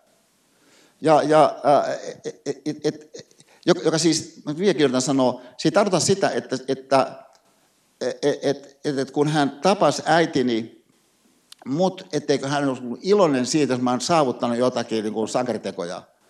Se on vain, että ei hän niin ajatellut sitä yhtään. Että et, et, et hänen mielestään kiva, kiva, kun sä tulit. Ja, ja et, et, et, sanon vielä sen näin, että vähän toisesta suunnasta, että kerran tuolla Fredalla niin me oltiin iltakävelyllä Pipsan kanssa ja sitten me lähestyttiin Uudenmaan kadun kulmaa ja sitten yhtäkkiä mä sanoin, Pipsa, ei hemmetti. Se oli tulossa kolme henkeä. Niin, niin suunnilleen puolessa välissä sitä, sitä seuraavaa korttelia. Se tuli kolme henkeä. Ja kolme henkeä niin oli Karismäen Mika, joka on meidän hyvä kaveri. Se oli Kaurismäen Mika brasilialaisen rouvansa kanssa ihan selvästi. Ja sitten kolmas henkilö. vanhempi lady. Mä sanoin Pipsalle, ei hemmeti, olisiko mahdollista, että hetken päästä tavataan. Meillä on kunnia tavata Kaurismäen poikien äiti. Siis jo käsitteellisesti. Tämä on uskomaton ajatus. Siis Kaurismäen poikien äiti, että hän on olemassa, no tavallaan loogista. Mutta siis, että, että me voidaan siis tuolla tavata Kaurismäen poikien äiti. No se oli Kaurismäen poikien äiti. Että, että niin ällisyttävä, kun se on ihan käsitteellisesti ajatella, että tällainen olento voisi olla olemassa, hän oli de facto siinä. Ja näin me tutustuttiin Kaurismäen poikien äitiin. Ja, ja, ja, ja tota, sitten melko pientä jälkeen niin oli Mikan jonkun elokuvan ensilta. Me tullaan sinne, niin siellä oli Kaurismäen poikien äiti, jonkun ystävättärensä kanssa aivan hermona, niin kuin hän sanoi. Että et, et, kun tämä on niin hirveän jännittävää, siis nämä elokuvan ensi illat, että et, et, tämä on ihan, ihan hirveätä, kun häntä jännittää niin kauheasti nämä elokuvan ensi ja se kun niitä on ihan yhtä mittaa. että äidellä on huolensa. Mutta tämä on siis, siis jotakin sellaista kaunista, johonka nähden, jos te ajattelette tätä, mitä sitten mestari, tuottaja Jukka Immonen sanoi siinä ohimennen, kun mä hämmästytin se, että äh, esimerkiksi, että hän sävelsi ja tuotti äh, niin, niin Jenni Vartiaisen Muruseni kappaleen, josta mä sanoisin, että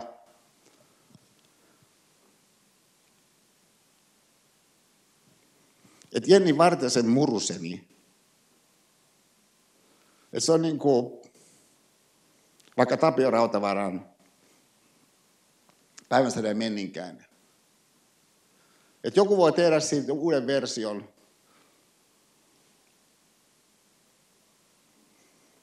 Mutta tämä on Suomen kansan sydämessä.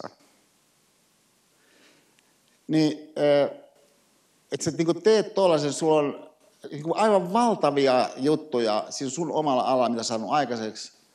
Ja mä olin hirveän hämmästynyt siitä, että, että kun, siis eh, Jukkahan ei halua tuoda itseausta esiin, eikä niin kuin millään tavalla. Myöskin siinä kohtaamisen tilanteessa sä aistit siis sen, että tässä ei ole kyllä nyt kysymyksessä niin kuin narsistinen kaveri.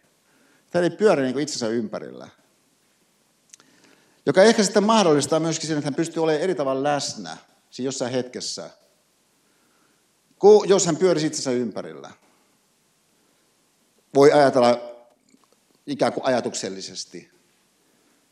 Niin, sitten sanon näin, että Jukka, että et, et, et hän on onnellinen harmaassa osastossa. Niin musta oli huikea, että siis harmaassa osastossa, että toi niin kuin, vaikka meidän äiti, meidän äiti tosiaan oli onnellinen harmaassa osastossa. Et kun meillä oli, silloin kun meidän pojat oli pieniä, niin kuin mä ehkä täällä sanonut jollakin luennolla, niin, niin silloinhan mä onnistuin junailemaan. Niin, niin Pipsalta läpi sen, että meillä oli joskus sellaisia juhlia, niin, niin eh, sillä James Bond äh, savuverholla, että kun on poikien syntymäpäivät, niin että kutsuttaisiin jotakin henkilöä tänne, ja kun poillahan on siis tämmöinen kummiryhmä, niin, niin siis ei kummit, vaan kummiryhmä, niin siinä tulee jo pieni määrä porukkaa joka tapauksessa. Mutta toisaalta, miksi rajoittua vain heihin? Ja, ja että voidaan muitakin muitakin kutsua sitten. Niin meillä oli ihan mahtavia juhlia silloin. Sitten äitini oli, isäni oli siellä ollut meillä ja, ja, ja, ja muita. Isäni oli aivan innoissaan aina. Kun siellä oli kaikenlaisia kuuluisuuksia ja, ja, ja hienoja tyyppejä. Ja, ja, mutta äitini oli aina siis täysin pokkana. Se on niin aivan sama, mikä joku on jossakin saavutulla Ja, ja et, et, et, jälleen siis ei sillä, että se jotenkin olisi ollut tällainen pointti, mikä hän tekee, se on vain, että hän on niin tämmöinen ihmisellä. Hän on onnellinen harmaassa osastossa. Ja, ja äh, voisi sanoa, että on ihan mahdollinen tapa ajatella sitä, mitä sen aikaisemmassa luennossa, sillä kaksi sekuntia aikaa, videoanalytiikan kautta, niin me tarkasteltiin Timonen avaruutena. Että sulhan voi jossakin tekemisessä olla sellaisia tekijöitä mukana, että moni ei huomaa sitä, vaikka se on siinä jäällä, siinä on ihan muutama pelaaja vaan jäällä. Kai sä huomata, mitä tämä yksi teki, mutta et vaan huomannut. Siis edes siinä tapauksessa. Puhumattakaan siitä, jos se on jotenkin monimutkaisempaa se tekeminen. Niin se on tosi paljon vaikeampi huomata sitä jotakin arvoa, mitä se joku tuo siihen, jos se tuleekin jostain suunnasta, joka suoraan ei vangitse sun huomiota. Että jotkut jutut, mitkä vangitsee sun huomioon, on ihan hyvä, että sä huomaat ne, mutta melko varmaan on paljon semmoista, mitä sä et huomaa. Niin on siis sitä aluetta, mihinkä Aki haluaa kohdistaa meidän huomiota. Ja tästä syystä hän tekee valtavasti työtä, että huomio ei vahingossa menisi väärin juttuihin. Ja yksi tapa, millä tämä sitten tapahtuu mun mielestä, on se, että et, et sillä elokuvalla itsellään on tietynlainen tempo. Ö, mä ajattelin tätä, kun siis yksi tämmöinen mun työmuoto, mikä on ollut aika hieno tässä koko sen ajan, kun mä oon ollut täällä Otaniemessä, on ollut tällainen Executive MBA-juttu, mitä Aalto tarjoaa työelämässä oleville ihmisille. Ja, ja niin mulla on ollut siis semmoinen self-leadership-moduli, kolmepäiväinen. Mun juttuja, mun luentoja koko se kolme päivää, mutta sitten se päättyy siihen, että ihminen kirjoittaa tämmöisen loppuesseen, kuten ne, jotka suorittaa filosofian systeemiajattelun, on myöskin tehneet läpi nämä vuodet, kirjoittaa tämmöisen loppuesseen, jossa niin pohtii omaa elämäänsä siinä hengessä, mitä se ö, kurssi toivottavasti on hänelle ilmentänyt ja mikä jollakin tavalla on saattanut hänen ajattelua liikkeelle ja yli semmoisen suoraan ilmenevän tapahtumallisen, mikä, mikä pistää silmään. Niin yksi näistä johtajista kirjoitti nyt viimeksi tässä esseessään My Life and Future. Aloittaen tämmöisellä otsikolla kuin The Stillness of Reflection. Tämä on hänen antama alkuväliotsikko. Sitten eka lause kuuluu, Upon reflecting on the teachings of self leadership by Saarinen, I am deeply moved by the tempo, tempo he chose for his lectures. There was a deliberate slowness, a measured pace that allowed for the emergence of thoughts and emotions that are usually concealed by the demands of daily tasks. Okei, no nyt jos ajatellaan tämmöistä henkilöä, joka on jossakin Executive MBAissä, niin voi sanoa, että on aika kallis ohjelma, sen työnantajan pitää uskoa tähän henkilöön, että hän todennäköisesti on tosi kiireinen jo ennen kuin koko ohjelma edes alkaa, mutta sen lisäksi niin tämä tulee kuitenkin sen päälle vielä.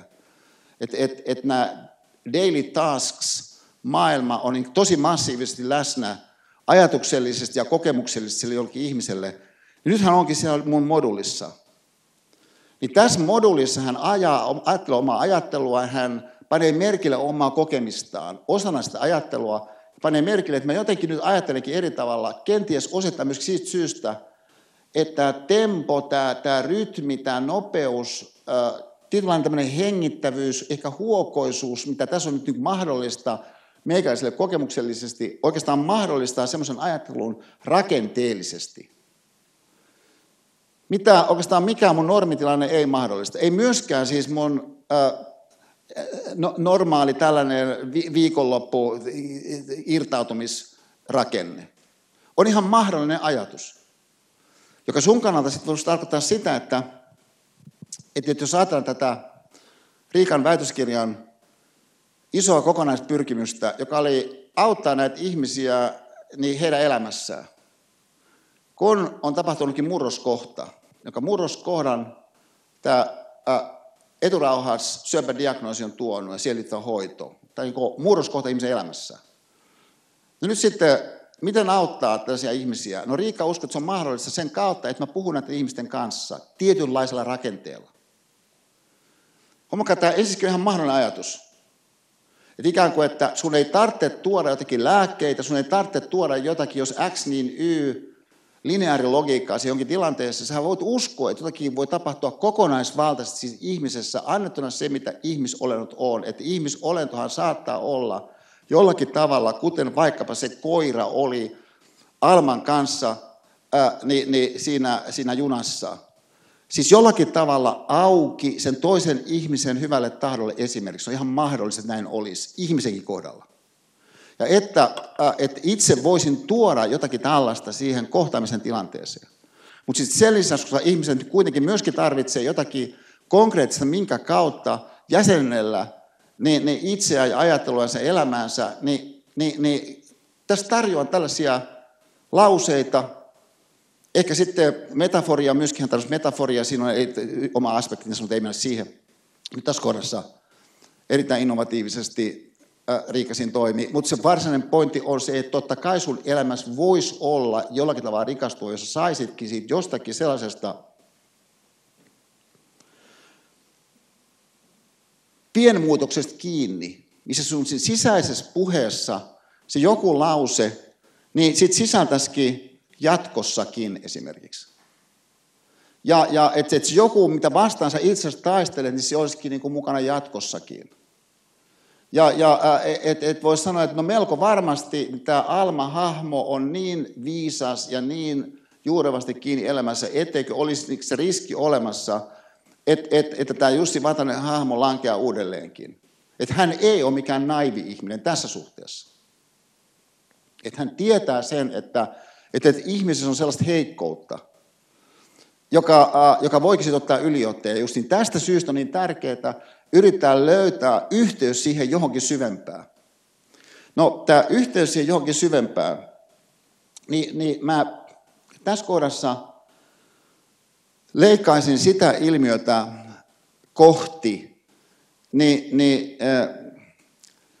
toisella videon pätkällä, tämä on, tämä on vain suunnilleen kaksi minuuttia. Tämä on, tämä, on mulle hirmu voimakas tämä, tämä, tämä pätkä, liittyy myöskin siinä mielessä elokuvataiteeseen, että tämä on sellaisessa tilanteessa, missä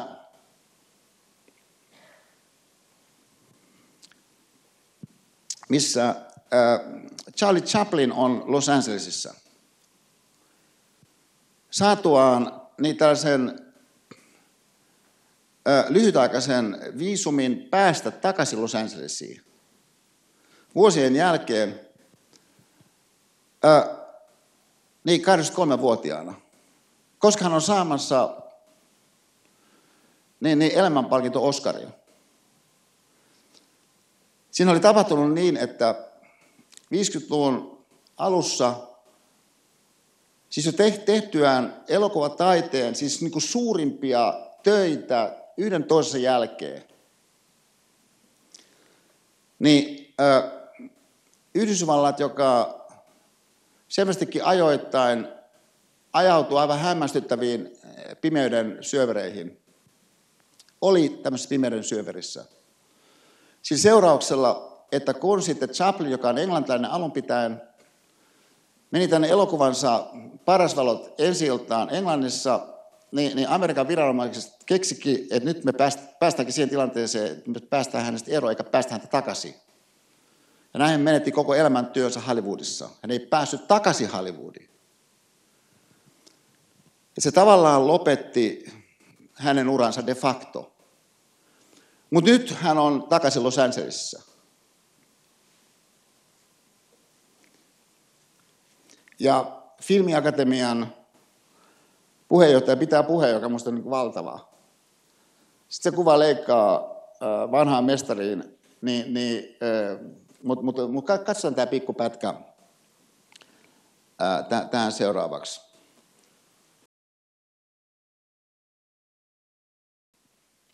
Nämä on Oscarin historian pisimmät uploadit. Mutta se, mikä nyt meidän kannalta tuossa on kiinnostavaa, on siis se, että, että, että nythän se on mahdollista, että jos me ajatellaan ää, arvokkaasti arvokasta, että, että, että huomio kohdistuu johonkin vähemmän arvokkaaseen tosiasiallisesti. Ja, ja että vaikka ympärillämme on valtavat määrät erilaisia ö, kulttuurin synnyttämiä asioita ja toisten ihmisten meidän eteen tarjoamia upeuksia ja elämän itsensä niin, niin majesteetti, niin sen huomio on silti siinä uudessa iPhoneissa. jota sulla ei ole tai vaikka olisi, niin, niin se, että jollakin muulla ei ole sitä, sun mielestä on niin kuin se ilmiökenttä, minkä kautta tämä sun sisäinen tunne itsesi ihmisenä niin syntyy. Ja et, et, et se on niin aika vaikea mun mielestä kiistää se, etteikö voisi olla niin, että on kaikenlaisia sellaisia ajatuksen vangitsijoita, jotka saattaa toimia Kahnemanin sanastossa systeemi yksi tasolla, saattavat olla yhteydessä johonkin meidän, ties mihinkä evolutionaarisen koneistomme, hahmotuskoneistomme, kokemisen ja ajattelun koneistomme erilaisiin autonomisiin toimintatapoihin, minkä seurauksena niin sun arvoa antava koneisto tosiasiallisesti kohdistuu johonkin semmoisen, että sun ei jostain kannata tuohon kauheasti arvoa kohdistaa. Johonka nähden siis, jos nyt kysytään, että miksi kannattaa ajatella hiukan enemmän, no just tosta syystä. Että jos noin on, niin, niin tavallaan vaikea kuvitella, mikä voisi olla yhtä helppo väylä, ainakin jollakin tavalla päästä eteenpäin, juuri se, että sä niin edes ajattelet sitä asiaa. Että sä jollakin tavalla altistat itse semmoiselle, ajatuks, semmoiselle ajattelulle, joka suhteessa äsken mainittuun haasteeseen on laadukkaampaa. Siis ajatelkaa se vielä näin, että et, et, tota, äh, kun tämä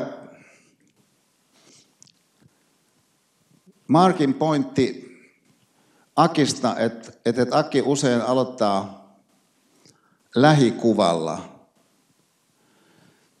niin ö, oli noussut siinä esiin. Sitten mä ajattelin, että et, et, tota,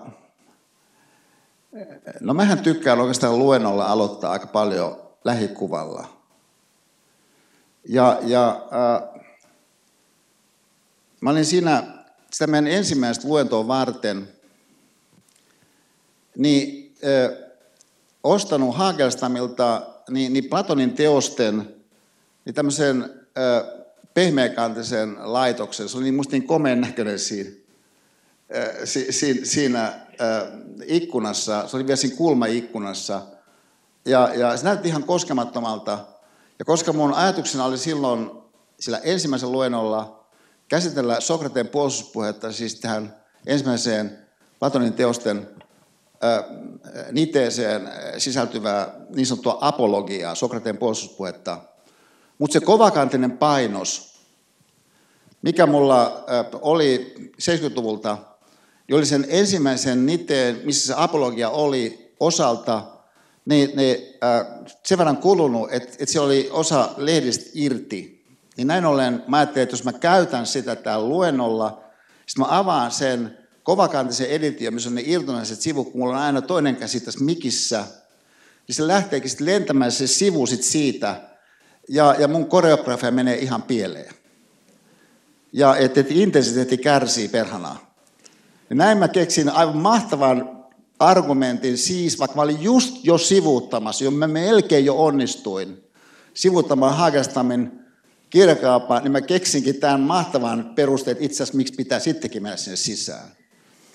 Ja sitten mä ostin siis tämän äh, vuoden 1999 äh, upean äh, tota, pehmeäkantisen laitoksen. Ja, ja, tota, ja no sitten, kun mulla oli tämä laitos siellä kotona, niin, niin, niin tota, se sattui siis silmään, huomakkaa tämäkin tosiasia, että et, et sä voi soittaa kitaraa, jos ei se kitaraa paikalla tämä Jukka Immosen pointti. Niin mulla niin sattui olemaan tämä siinä. yhtenä iltana melko pienen jälkeen, kun oltiin Markin kanssa. Ja sitten mä niin aloin katsella tätä esimerkiksi tässä maineikas teksti nimeltään Kriton, tai heti tämän Sokrateen puolustuspuheen jälkeen. Mä katsoin, että, että what the fuck – et, et siis eka lause tässä on, Sokrates, miten sinä tähän, siis kaksoispiste, Sokrates, miten sinä tähän aikaan täällä olet Kriton? Mä sanoisin, että tässä Platon on liikenteessä Aki Kaurismäen tekniikalla. Että et hän vetää tässä kyllä aika, aika moise aikamoisen niin kuin, lä- lähikuvalla tuon keisin käyntiin. Miten sinä tähän aikaan täällä olet, Kriton? No sitten seuraava pätkä, niin täällä on teksti nimeltään Lakhes, maineikas teksti sekin. Siinä on urheusteemana, jos katsotaan sitä tällaisella laajakulmalla. Nyt mä katsoin kuitenkin niin kuin tällä äh, lähikuvalla. Tämä alkaa puolestaan seuraavasti. Tässä mainitaan ensin yksi henkilö, joka puhuu, että mitä tämä henkilö puhuu, on, että Nikias ja Lakhes, siis kaksi henkilöä selvästikin, Nikias ja Lakhes, nyt te olette nähneet tämän asettaistelijan esityksen. Että ihan selvästi siis ollaan jossakin tämmöisessä erityistilanteessa, missä on kaksi tyyppiä just, ollut nähnyt, just kokenut jonkun jutun, mitä se asettaistelijan esityksen. No okei, tällä kun menee eteenpäin tätä kirjaa, Tämä vielä kolmas esimerkki. Tämä on Hippias-niminen teksti. Eudikos-niminen henkilö aloittaa tämän repliikillä. Miksi olet hiljaa, Sokrates? Miksi tota kantaa hippiaan pitkään esitelmään? Niin, nythän voisikin olla siis näin, että, että oikeastaan aika monessa semmoisessakin ympäristössä, missä me niin ajatellaan, että aika tosissaan lähestytään tota siis ajattelun ilmiötä rikastamisen tarkoituksessa, niin kuin olettaa, että jos sulla on siis, siis koko filosofian historian, siis länsimäisen ajattelun niin kuin varmaan niin kuin, tai niin kuin kovimpia kirjoja, mitä ylipäätänsä on niin kuin ansioissaan, niin onpa niin kuin jännä, että se lähtee itse asiassa liikkeelle. Niin kuin Aki Kaurismäkin tyyppisellä niin, niin, äh, lähikuvalla, koska enimmäkseen, jos ajatellaan vaikka tätäkin instituutiota, niin ei lähdetä liikkeelle millään lähikuvalla joka ei ole mikään kritiikki, se on vaan siis muistutus siitä, että voipa olla niin, että et, et, et meidän ajattelu tosiasiassa niin, niin toteutuukin sitten ää, johtuen siitä tavasta, millä organisoidumme toisiimme nähden rakenteellisesti niin, että käytämme meidän ajattelua oikeastaan suht yksipuolisesti monessa suhteessa. Ja jos ajatellaan, no mikä olisi kaikkein ilmeisin niistä suhteista, missä me käytämme sitä, yksipuolisesti. No mä sanoisin, että no ainakin yksi, mikä ihan selvästi on semmoinen, missä me käytetään sitä yksipuolisesti, on se ulottuvuus, missä äh, joku henkilö, kuten Jukka Immonen, kun hän nyt kuitenkin tekee siis tuollaista äh, Suomen hienointa musiikkia, pyrkii tekemään, niin oikeastaan ei voi pelkästään pyöriä. Eikä de factoka pyörinyt, että kun, tai sitten, jos aikaisemmassa tilanteessa, niin niin, niin mä en mene yksityiskohtiin, mutta se oli siis huikea asetelma. Tuossa hotelli Albertissa, niin kuin mä maininnut, niin, niin me aika usein ollaan siellä oltu tämmöisellä noitanaisen keskiön kaputsiinolla. Ja, ja, ja tota, Pipsan kanssa, niin mitä tapahtui siinä eri vaiheiden jälkeen, sillä noitanaisen keskiön kaputsiinolla, tästä oli kymmenen vuotta sitten, oli, että me törmättiin siellä Jenni Vartiaiseen. Ja, ja no, no, mä olin siinä, että, että kun me ihallaan sua yli kaiken. Ja, ja äh, no sitten Jenni sanoi, kun mä ihailen teitä yli kaiken. Ja sitten siis tämmöinen keskustelu. Ja, ja äh, siis muutakin sanottiin kuin nämä lauseet. Ja, ja, äh, e, et, ja, ja sitten sit, sit mä kun otin tämän, just Muruseni kappale esiin, kun se musta on niin valtava, niin sitten hän sanoi, Jenni siinä ohimennen, että, että kun me tehtiin sitä, niin niin, niin, niin siis se tuulikohta, niin, niin, niin mä otin sen ihan pienellä viiveellä.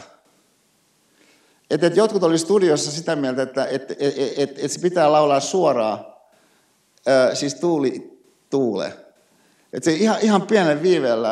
Ää, no sitten mä otin tämän puheeksi nyt sitten Jukan kanssa, niin Jukka sanoi, että joo, että se oli just noin, että et, et, et, et Jenni veti sen siinä tilanteessa niin kuin pienellä viiveellä. Jotkut oli sitä mieltä, että että et toi painottaa nyt liikaa, että on niin liian mahtipontista. Mutta siihen meni joko ehkä kahdeksan minuuttia ja sitten me todettiin, että kyllä se on nyt tossa. Sun pitää olla herkkä sille jollekin, on se ilmiö tässä. Siis sille ilmiölle, joka on valtavan hienostunut. Siis sus on ihmisolentona kyky kuulla ero, joka on joku tuhannesosa sekunnin tuhannesosa kun se on osa tiettyä kokonaisuutta. Tämä on se pointti. Ja, ja, ja tästä sitten seuraa mun mielestä niin se keskeinen asia, että, että kun ajatellaan uudestaan tätä, tätä ilmiötä, mihin mä viittasin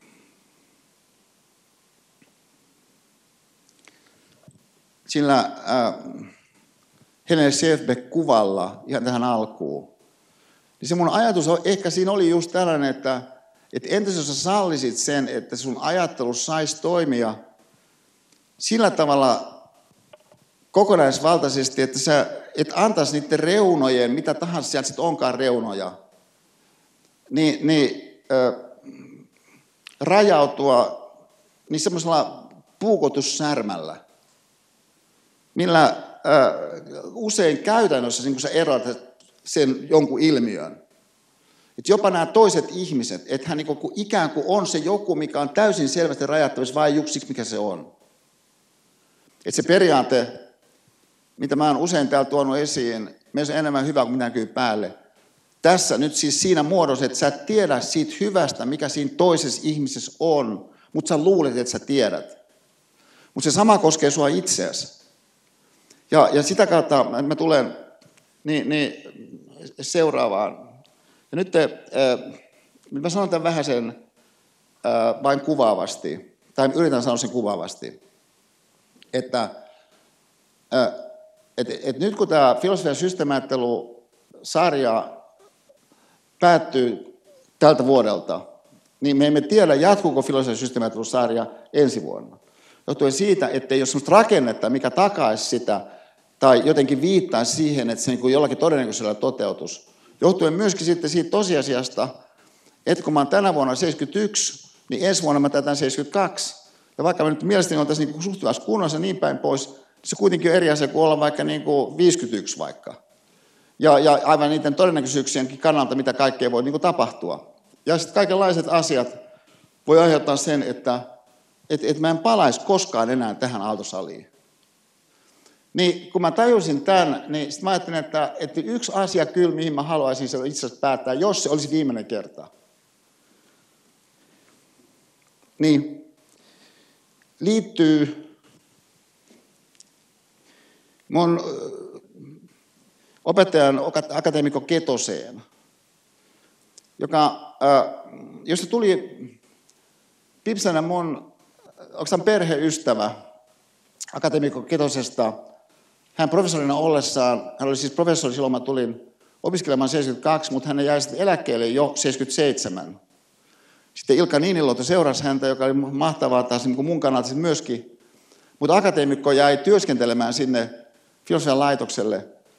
Ja hän siinä vaiheessa oikeastaan aloitti sen uransa kirjoittajana, joka mun kannalta on sitä soveltavaa filosofiaa, mitä itse olen yrittänyt tehdä jossa keskeinen piirre sillä soveltavalla filosofialla oli se, että se joka kohdassa ei muistuta akateemisesti olen filosofiaa, vaan pyrkisi luomaan sellaisia tilanteita, joka sen kautta, että ne on ymmärrettäviä ihmisille, voisi antaa ihmisille tilaisuuden työstää omaa ajatteluaan niin paremmaksi heidän elämänsä kannalta.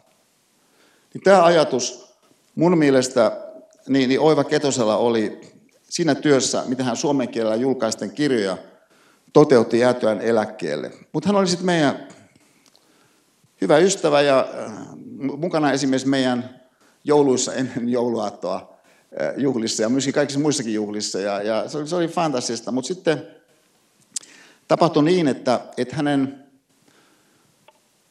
että hänen rouvansa kuoli. Mutta se heidän suhteensa oli ollut tavattoman etäinen. Me ei tavattiin Rova Keton ihan vain pari kertaa.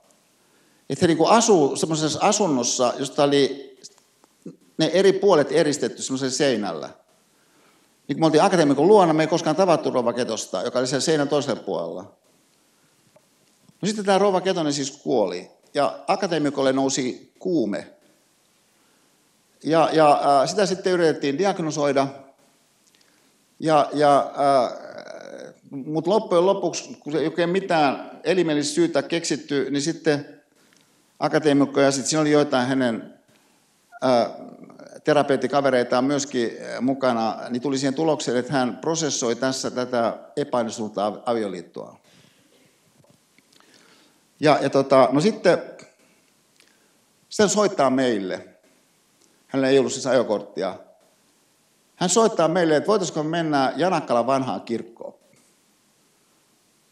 Että tulisitte Pipsan kanssa, mun kanssa, mentäisiin Janakkalan vanhaan kirkkoon. Mä sanoin, että no voidaan mennä, mutta miksi mentäisiin Janakkalan vanhaan kirkkoon? No, hän selvitti siitä syystä, että, että hän on jo sopinut tästä Janakkalan kirkkoherran kanssa, että olisi siellä pieni tapahtuma siellä. Öö, oikeastaan Sirkan kunniaksi. Ja, ja äh, että olisi hienoa, jos me voitaisiin olla hänen mukanaan siellä. Ja äh, se on heidän vanha vihkikirkkonsa. No sitten me mennään sinne ja akateemikolla on punaiset upeat ruusut. Siinä on tämä Janakkala kirkkoherra ja, ja äh, herra Komulainen ja sitten, sitten tota, äh, mä olen siinä Pipsan kanssa ja sitten akateemikko luki semmoisen paperin. Ja, ja tota, no, pari iltaa myöhemmin, niin, niin meillä oli jotakin meidän kavereita meillä, niin, niin mä luin sen saman paperin, kun mä olin saanut sit kopion akateemikolta. Ja kaikki oli ihan tosi vaikuttuneita. Ja mä kerroin tästä akateemikolle, että kuule, se sun Janakkalan paperi, niin että et, tota, Vuotisen Jorma oli meille ja, ja, ja tota, Vataset oli meille. Ja sitten, sitten mä, mä luin sen paperin. Ihmiset olivat ihan tosi vaikuttuneet siitä. Niin akateemikko sanoi, että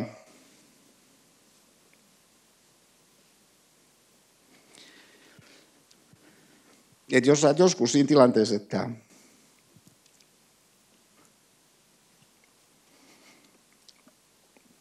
että lukemalla sen paperin sä uskot, että ihmiset voisivat voimistua, niin tee se. Nyt mä sitten tekisin sen. Ja Nakkala 14.6.96, Pyhän Laurin kirkon alttari. Täällä, pyhä, tällä pyhällä paikalla meidät, Sirkka ja minut, vihittiin mieheksi ja vaimoksi lokakuun 14. päivänä 1944. Yhteinen taipaleemme kesti vähän vaille 50 vuotta. Epäröimme avioliittomme edessä ja jäimme vieraaksi toisillemme, mutta alati kaipasimme toisiamme. Kumpikin, kumpikin meistä oli varhaisessa lapsuudessaan, nuoruudessaan, anteeksi, varhaisessa nuoruudessaan kokenut syvän onnettoman rakkauden. Se oli jättänyt syviä haavoja. Vaieten kumpikin odotti, että avioliitto parantaisi menetyksen tuskat. Mutta niin ei tapahtunut. Olimme tulleet kykenemättömiksi osoittamaan toisillemme hellyyttä, vaikka kumpikin sitä niin sanomattomasti kaipasi. Pysyimme vieraana toisillemme. Emme käsittäneet, että tällainen avioliiton kuorma voidaan ja pitää uskaltaa purkaa ja näin lisätä yhteisen onnen edellytyksiä. Puolisoiden pitää toisiaan tukien kertoa ja myöntää toisilleen tunteidensa haavat ja syvimmätkin loukkaukset ja ottaa rakkaudella osaa niihin kärsimyksiin, joiden läpi kumpikin on elämässään kulkenut. Nyt olemme, Sirkka ja minä, molempien sanomattoman kaipuun täyttäen, ajatuksessa purkaneet kuormamme ja yhdessä hellin ja rakkaudella hoitaneet toistemme haavat. Nyt olen tahtonut tehdä matkan, jota hän vuosia sitten halusi, tulla yhdessä hänen kanssaan tälle paikalle anteeksi saamaan ja anteeksi antamaan vikamme toinen toisellemme ja omalla itsellemme ja aloittamaan uutta elämää. Sinä olit valmis anteeksi antoon ja sovintoon, syvimmät tunteesi ilmaisten, kun lapsemme tulivat aikuisiksi. Minä olin haavoineni kiinni vanhoissa kuvissa. Jumala antakoon se minulle anteeksi. Näinä viikkoina osoitit, että olit viehättävä sydämellinen. Kyyneleissäsi ensimmäistä kertaa yhteisen elämämme aikana ilmaisit minulle avoimesti syvimmät tunteesi. Olit samanlainen kärsivä ihminen kuin muutkin. Vihasi ja moitteesi eivät olleet sinun sisimmässäsi, ja tulivat muualta kultainen ihminen. Sitä läheistä keskustelun yhteyttä, joka meillä nyt on, ei kuitenkaan silloin ollut. Ehkä tulevaisuus on mennyttä parempi ja avouden lahjan saavat nuoretkin. Kiitä Jumalaa, että lähentyminen meidän, Sirkan ja minun välillämme on päässyt tapahtumaan. Että saamme unelmoida ja iloita ajatuksissamme toistemme läsnäolosta, koskettaa ja hyväillä toisiamme ja osoittaa toisillemme hellyyttä, puhua joutavia ja leikkiä keskenämme niin kuin lapset puhuvat ja leikkivät. Että on yhteinen maailma, jossa saamme elää ja rakastaa toisiamme vapaina ennakkoasenteista ja yhteisön moitteista ja pilkasta pohja, jolle voidaan rakentaa onnellinen elämä. Kiitän Jumalaa, että olen muuttunut ja rukoilen armoja anteeksiantoa voidakseni korjata, mitä olen rikkonut. Olen iloinen, että olen saanut tulla tälle paikalle sanoakseni kaiken tämän ja ilmaistaakseni kunnioituksen, joka Sirkalle kuuluu. Kunnioittaakseni hänen kirkastunutta, rakasta muistoaan ja sitä loputonta uurastusta, jonka hän omisti neljälle lapsellemme, perheellemme ja yhteiselle kodille. Oli monia yhteisiä onnellisia hetkiä, monia pyhän ja arjen muistoja kotoa ja vierailta mailta ja yhteistä kunniaa. Sitä päätyy tämmöisen akademikon lyhyen runoon. Muistot päivien vuosien kultaamat, nuoruutta, uutta elämää, uusia sukupolvia, elämän iloa. Työtä, menestystä, tuskaa, rauhaa. Etäinen tulee läheiseksi, hämärä kirkastuu, muistoissa rakkaus elää ja kasvaa. Siunattu olkoon hänen muistonsa. Itse asiassa ajattelin, että me ollaan siinä Pipsan kanssa, että se on tämä mun mielestä suomalaisen kulttuurin jättiläinen, joka on valtavan sisäisen kamppailun jälkeen, niin, niin äh, tullut siihen, että hän pystyy nöyrtymään siihen, mitä tämä kaikki, mitä hän tuossa sanoo, tosissaan sisältää. Niin se on jotain suurta, mutta se tulee sirkan kannalta liian myöhään. Niin tästä näkökulmasta taas siis se tosiasia, kun sehän on tosiasia, että et, et meidän elämämme eivät ole lukittuja. Et, et se, meidän elämässä tosiasiallisesti on siis se jatkossakin lause on olemassa, jos me annamme sen ilmaisun olla siellä, jos me annamme sen avautua.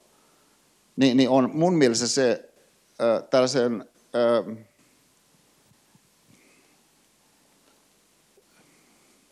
jollakin tavalla elämän suuren kantoalon päällä, niin siinä mitä Jukka Immonen kutsuu harmaaksi osastoksi, niin, niin, niin niitä tapahtuva rakkaudellisuus, jota mun mielestä Aki Kuolleis lehdissä niin upeasti kuvaa, ja joka näkyy musta noissa